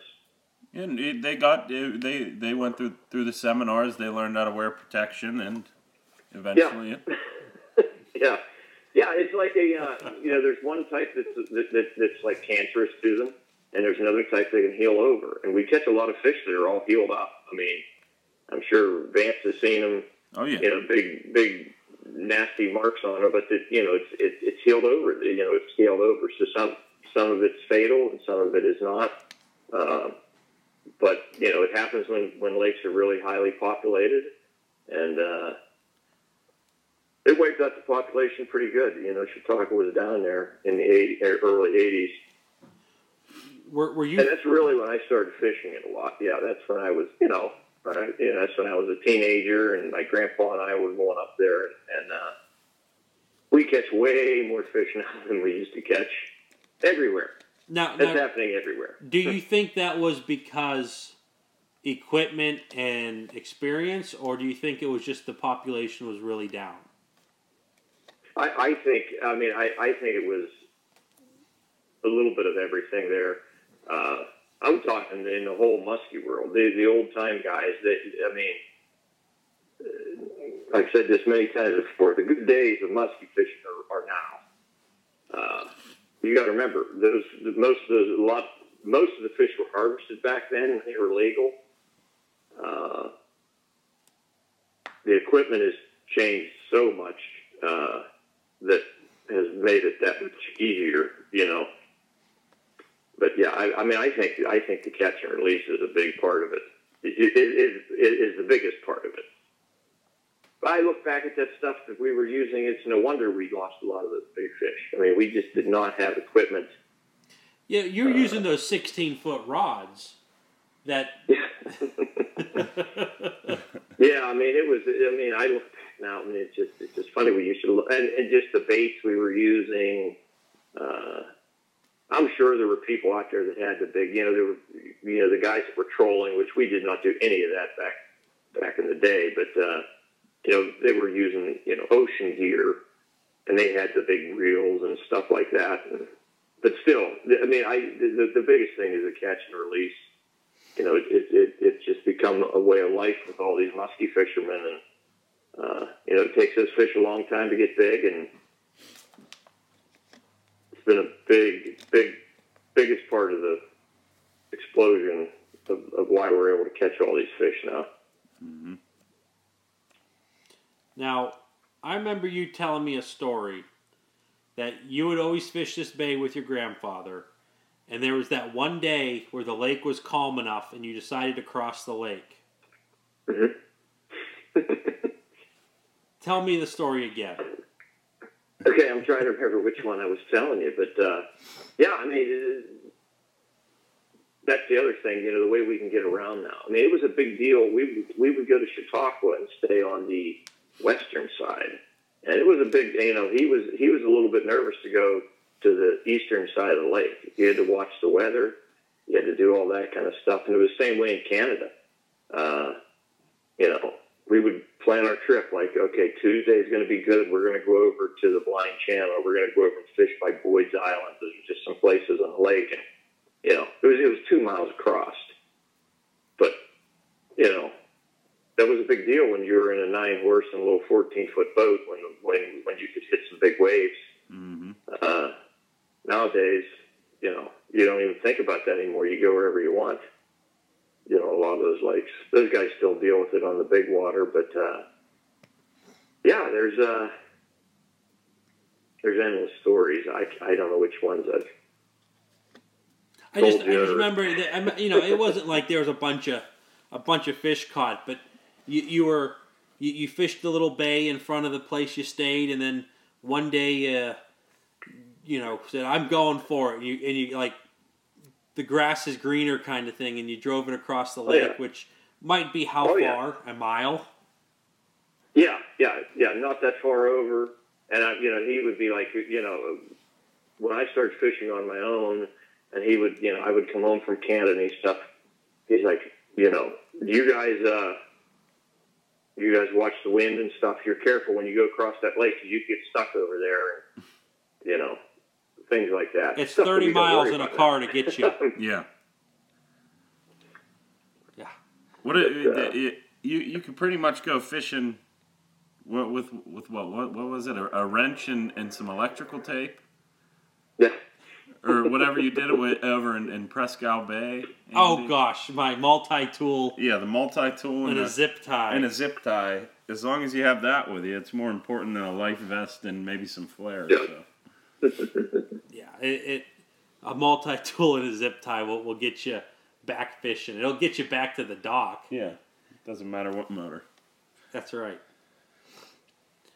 MacGyver it. Yeah. So, I, I, I, you know, a lot of these are not really flowing as like normal questions Yeah, as just like 'cause an we know interview. Todd Yeah, has this different. bait that he, he, he calls the dog bone. I, I, I we might have talked about it, but I like the story of the dog bone. Dog bone. So Uncle Yeah. Todd, tell us the story about the the dog bone again. The Yeah. dog bone is much more achieved, has much more stars than, than Mitch. Mhm. Uh, the dog bone has been around. It was one of the first fat bodies that Dale, when Dale first started making fat, the, the uh, Explain the fat body. Fat body. Yeah. Explain what it is. Okay, it's a uh, six-inch diver bait. I think he calls it his his his, uh, six-inch diver now is what he calls it. But we used to call it fat body lure. Now and, why? uh, because it's skinny. No, it's kind of it's kind of chunky. Okay. Okay. Oh, Chunky- oh, I get it now. Fat body. chunky little head. Okay. Yeah, but it you know it was a diving plug. It was one of the it was the first time I ordered ordered off of Dale. I ordered a couple of those. He, he gave me a couple to prototype, and you know we did really good on them. And uh, I uh, I ordered a couple. Ordered a gold goldie and a uh, brown perch, and uh, back then they had some weight in them. He had them drilled and weighted and stuff, and yeah, the dog bone has been around now. Oh gosh, that thing that thing's been around now for probably twenty five years. Not bad. I got Something I got something like six years on them. I was Yeah. in kindergarten when it was born. and I, I still, you know, I still, I had, m- I had, I had the gold one, and the gold one got hung up on a sailboat that was sunk out off of this one point at Chautauqua. Uh, the only reason it was a sailboat is I could pull, when I was pulling up, I could see the mast of this sailboat coming up, and uh, It could have been the sunken pirate that was on the ship that took yeah, it. yeah. Well, it, it took one for the team. I lost that bait. I, I, I- I lost it that day. Probably a lot of baits on there. on a charter, and uh, the guys had already caught a couple fish on it, and then we lost the bait. But the dog bone's still grow, going strong. Uh, it's had a couple new lips in it. I've caught fish up in the Georgian Bay. We caught the we caught that fish at uh, Leech Lake. I was talking about earlier on that. I've caught fish out in you know Minnesota, Wisconsin, everywhere I've gone. Anytime I was having a hard time getting a fish, I would put that bait out. And I still get it out there's still a lot of the people that do charters that you know ask about the dog bone and want to use the dog bone and they remember it from the year before. And someday I'll lose that lure, but I'm gonna keep running it. It doesn't, There's not much paint left on it, but it still gets fish. Hey, I, I I've heard that there's people that'll repaint that bait for you. yeah, we're Yeah. not gonna repaint it. gonna repaint it. It's been sealed up and it's been a great bait. So it's a lot of fun. It's a lot of fun with you know repeat clients and people come back year after year and they ask about it. And a lot of times they go, okay, we'll get it out a little bit. You get one fish on the, on the dog bone. That's it, you know. And then they catch their fish and it's it's semi-retired then. yeah, he he comes out of retirement. I like to get it out when when you know when I get guys on board that have like have you know that have never caught a muskie. We put that dog bone out on a short line off on on the down rod, and uh, sure enough, it still it still puts them in a boat for us. The good old dog bone. Yeah, yeah, the dog bone. How many? And, and, uh, and this is going to be purely a guess unless you have numbers in front of you. How many muskies do you think the dog bone has caught? Oh my gosh, a couple hundred. How many strikes? Probably double that then. Yeah, yeah, lots of lots of strikes. Yeah, yeah, Couple hundred no doubt about it. Mm-hmm. Yep. I want to see the dog bone to be just like a toothpick. Is it is it back in action? Oh yeah, Okay. yeah. I mean, we, we caught a we caught a uh, man. It was probably the second week of the season this year.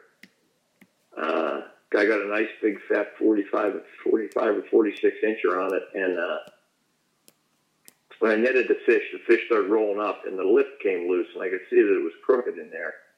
I was trying to get the lip, and uh, long story short, as we were releasing the fish, the lip came out, and it was out of action for a while because I didn't. I, I was fishing. I, I, I wasn't able to get back home. Dale put a new lip in it, and I think, man, uh, he, he he put a new lip in it. I bet you we had it out for about an hour. First time I got it back, and it, it yeah, it's back in action. back in action. You know, we, we, we talk about Dale so much, and I know we Mhm. wanted to have him on the podcast by now. Give us give us some background how you met Dale, the friendship, and, and, and, and like the whole timeline with, with Dale Wiley. Yeah, his his his family was going up to Canada, the same place that uh, that we were going, Competition. and no, it was not. Oh. a There's Andy no. turning it into a competition again. I had to do Yeah, that. yeah. All the like, the place we would go in September, there were six cottages, and uh, You tried to rent all six to keep guys out. from Ellwood City, you know. And I was probably, you know, when I really started talking to Dale, I was probably like ten or eleven years old, and Dale was like fourteen or fifteen. He's about five years older than me. Uh, and uh, he he was already making he was he he started making baits at that time. Most of the baits were like imitation, like vamps, things like that. He didn't have his like his own line of baits back then, but he he- was making lures, and he. So I was down there talking to him on the dock, just a couple of younger guys, and and uh, he was testing baits out, and he gave me a a vamp, imitation vamp, and uh, I, I really never went fishing with Dale till you know he fished with his father. and I fished with my dad or grandpa, but you know we were always BS and talking, telling fishing stories at, at, at the end of the night. And then uh, I started fishing with Dale a little bit. Oh, geez, probably when I got out of college, you know. Uh, him and I started going a little bit, and yeah, we did the PMTT together. We did a lot of trips to Canada. Don't fish that much with him anymore, but you know, that's just because I'm fishing all the time with clients. So you you were like, it was like a, it was like a like a convoy of people leaving like Ellwood City area to go up to these camps, or was it just oh yeah. okay? Yeah, I mean, it, would- it, it, everybody up there. I mean, not that everybody traveled together, but uh, you know, back then when I mean, one of the big differences was there just was not that many people uh, muskie fishing. Usually, when we saw somebody muskie fishing, I knew who it was uh, because there was just not that many people doing it.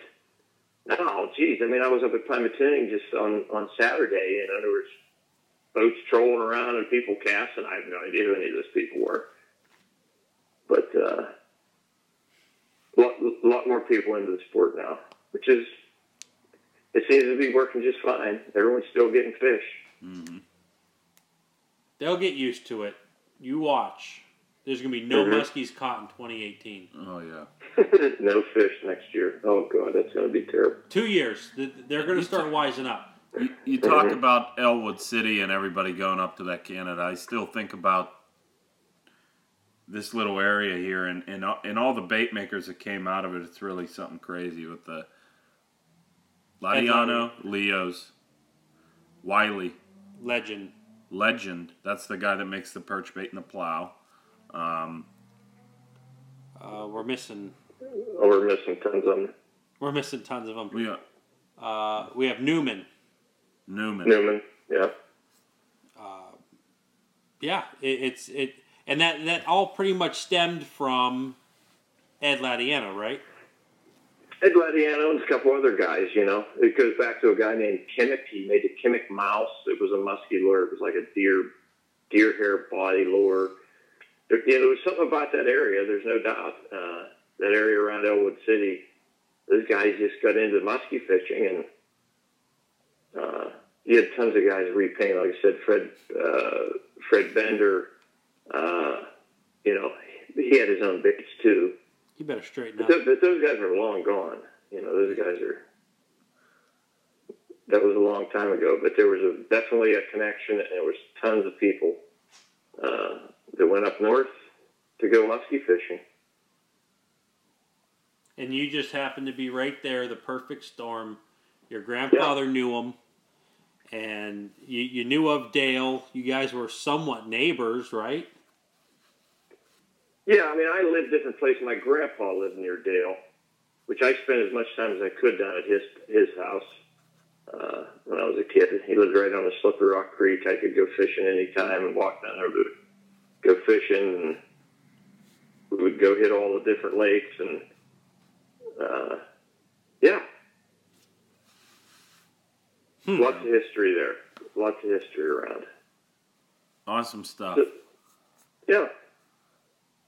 Five years a old, little- get into it. a little di- different being the uh, person on the interview this time, but you know, basically, Got into it young. just, uh, what's that? Got into it young. Came up to where you are now. Now you're That they, they, his last name is Young. young.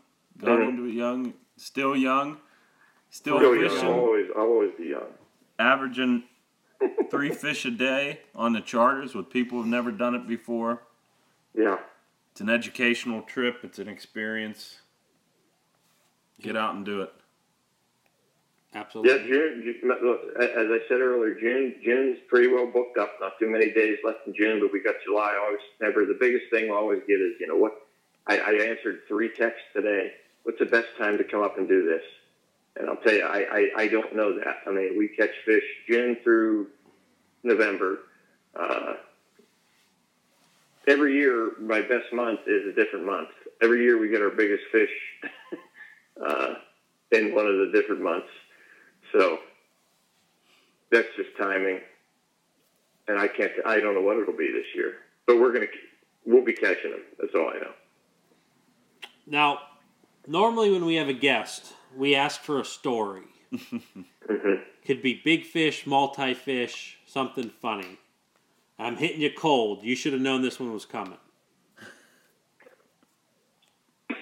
So, told so many of the stories over the podcast that I'm trying to think of a new one here. I'll, okay, I, I got one. I'll tell you about my dad. Okay, so my dad, I mean, he was, a, he was, he's a, my dad was a coach. My dad's a very active guy. He's 72 and he's still extremely active.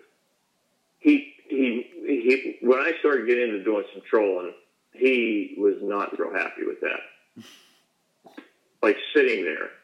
So he's he's the type of guy that we would troll for like an hour, and the next thing I know, he's like doing jumping jacks or push ups in in my boat.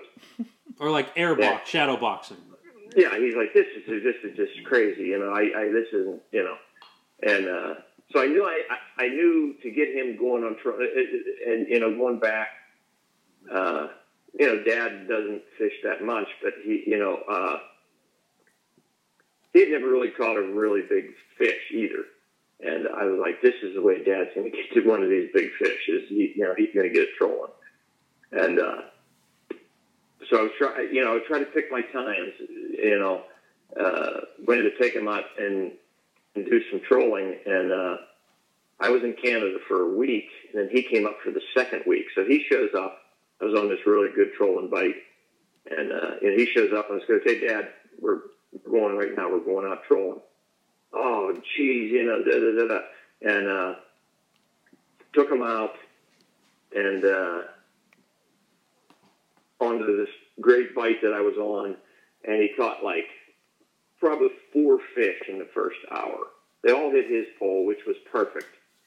you know, he caught one, we released it, caught another one, released it, caught another one, released it. He he had all these fish, and uh, that sort of got him thinking about trolling. And then just uh, probably two years later, he was back up in Canada, and uh, once again we were on this really good trolling bite. He he went at uh, he got a, a uh, he got like 19 fish in about three days and got his he beat his personal best every, each day. It went from like 45 and a half to like 47 inches to 49 inches to 52 inches Wow. day after day after day. And uh, now he he'll go trolling with me when I tell him I think we ought to troll a little bit. He doesn't put up a fight anymore. He doesn't put up a fight anymore. No, no, no. Plus he he's 72 now. He can't. He doesn't. He well, he doesn't admit it, but he doesn't really feel like standing there casting all day long. Now, what was he pumped when he was just shattering records? Oh yeah, yeah. I mean, we, we had a. I mean, it, he had an unbelievable. And we had gone two or three days, and, and he did not catch a fish. But then we got into this trolling bite, and it was like bam, bam, bam. It, it went like you know Tuesday, Wednesday, Thursday, Friday, bam, bam, bam, and broke all his records. And yeah, Man, if that Well, happened it- now, You know, they went a long time. You know, some of those guys went a long time. These guys, you know, you weren't. We just did not back a long time ago. We did not catch fish like we're catching now. hey, You don't. You did not see the numbers. You didn't see them anywhere. You didn't see them at St. Clair like they're catching now. You didn't see them at any of these bodies of water like we're seeing now. Trolling's trolling is is can be glorious, but it, I mean, it's brutal running all those rods by yourself. When you're a guide, Oh yeah, going to guide trips. I mean, I get I get really bored. I get really bored with trolling, and I. But I mean, it, it's especially when you got these, you know, you know, when you have clients that you got to do it, you, you just got to do it. And sometimes it's great, you know, when they're when they're hitting good, but uh, I can get really bored with it. but all the pressure's I on you. love it. Yeah, the pressure's on me. Everyone's just sitting there. It's like when And, these uh, things going to go we're on a off. trolling trip, and they're looking at me, and I'm looking at them. and We're talking and getting to know people, and shit, it's, it's you know, when I take somebody casting, we can have opportunities. We can have fish come up and, and uh, you know, swipe the bait, and they don't do a figure eight, or they're you know they pull it out of the water, and you know, you know they had a chance, but uh, trolling, they're just sitting there waiting. Mm-hmm. so what But it, but it, it's an unbelievable way to put the fish in the boat, though. Yeah, once those rods start going off, it's it's fun. yeah, yeah. The sound, the clearing of the other rods, what's the Mhm. what's everybody the jumping up. most fish you've had on trolling at once? I think we had three on at St. Clair. But you know that that's not uncommon up there for those guys sometimes, especially now that you're like two rods a man, you get six people in the. I mean, you know, we've got lots of doubles trolling at Chautauqua.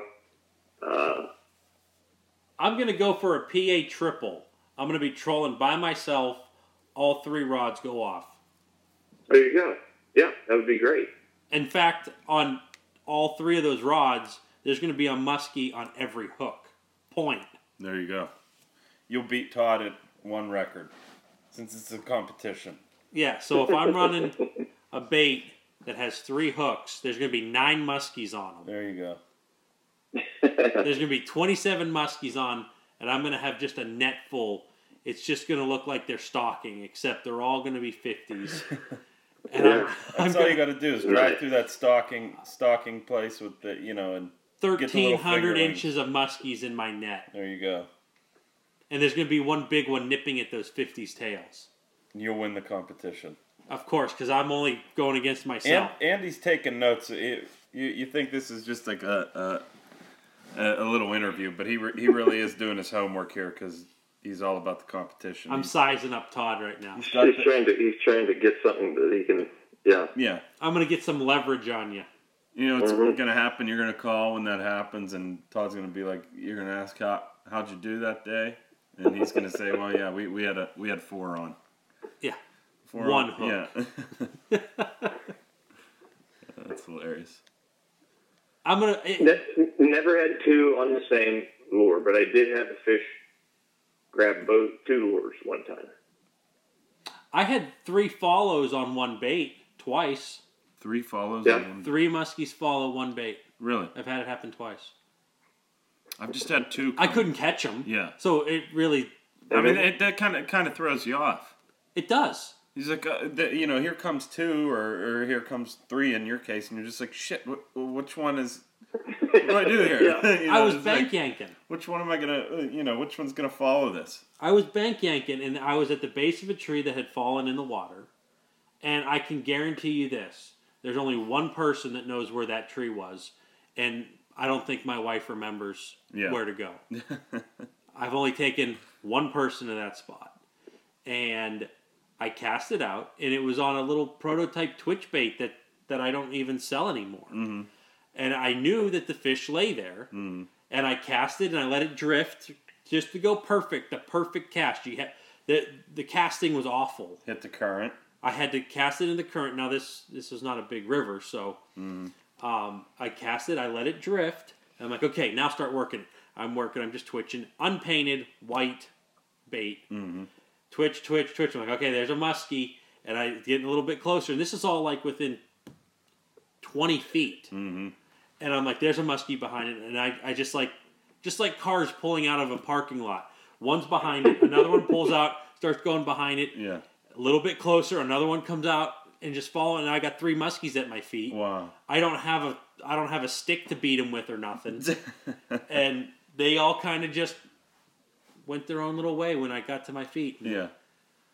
That was uh, That that happened to me up on the lake, and, and I had the the jigger going, the the uh, Project X jigging, okay. and uh, they followed right in, and uh, it was staring right at the damn bait, jigging up in the water. Both of them, boom, boom, boom, boom, boom, boom.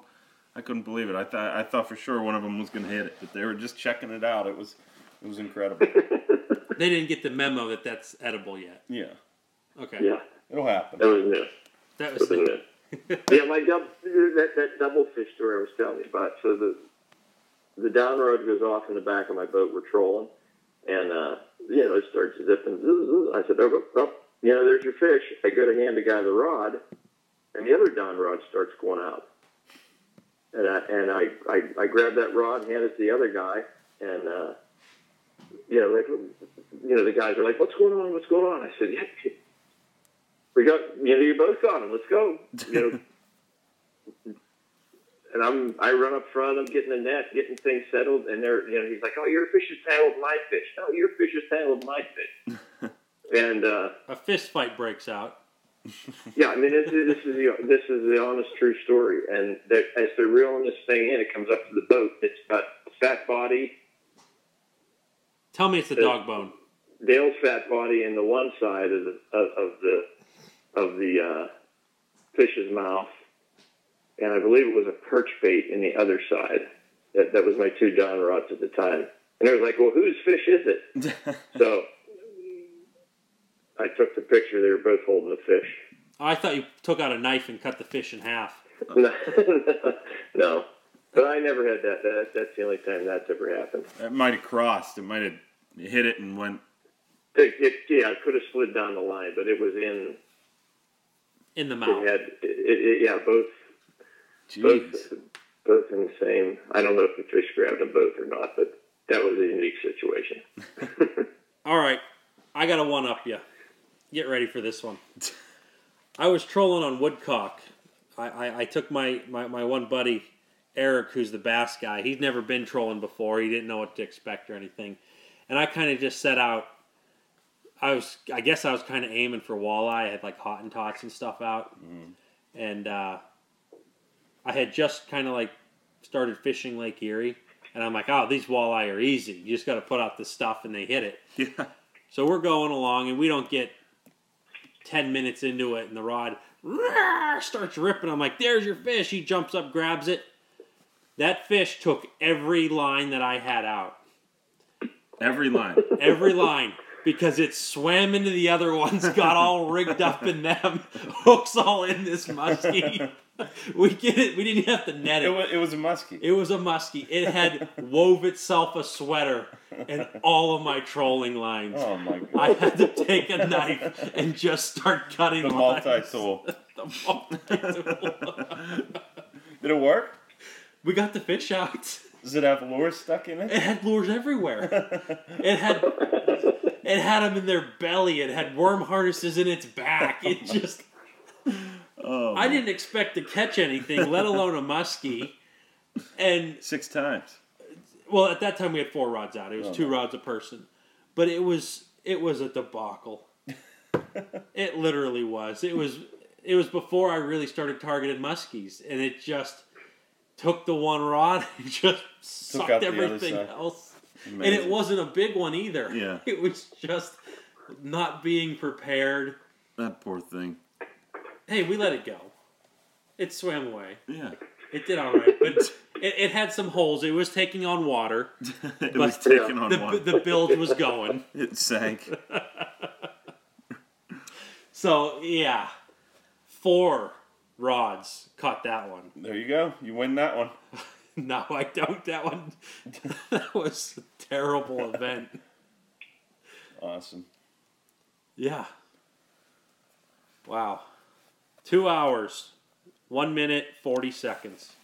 That's good. That's good. We're gonna call it. Uh, if you liked what you heard from our guest today, Yeah. Yeah. please friend him on Facebook, Todd Young, uh, Muddy Creek Fishing Guides on Facebook, mcfishandguides.com. Get in touch with him if you'd like to go fish Chautauqua and or any other lakes in Pennsylvania on the western side before Chautauqua opens. Um, we're also St. Croix rods. Check them out. If you're in the market for a new fishing rod, you should uh, definitely at least look at them. Ma- mostly made in USA. Y'all know St. Croix. I don't have to explain it. Fat Easy Muskie Products, fateasymuskie.com, Fat Easy Muskie Products on Facebook, like it, and on Instagram. And I'm going to give one last shout out to Whitetail Heaven. They are not paying me. They're not paying us. I'm in fact paying them. but I had a really good experience. Check them out if you're a deer hunter. And uh, they're on Facebook. They got a couple websites. Tevis and Hannah run a first class operation. Check them out. Until next time, we got open water. Good luck fishing. Talk to you guys later.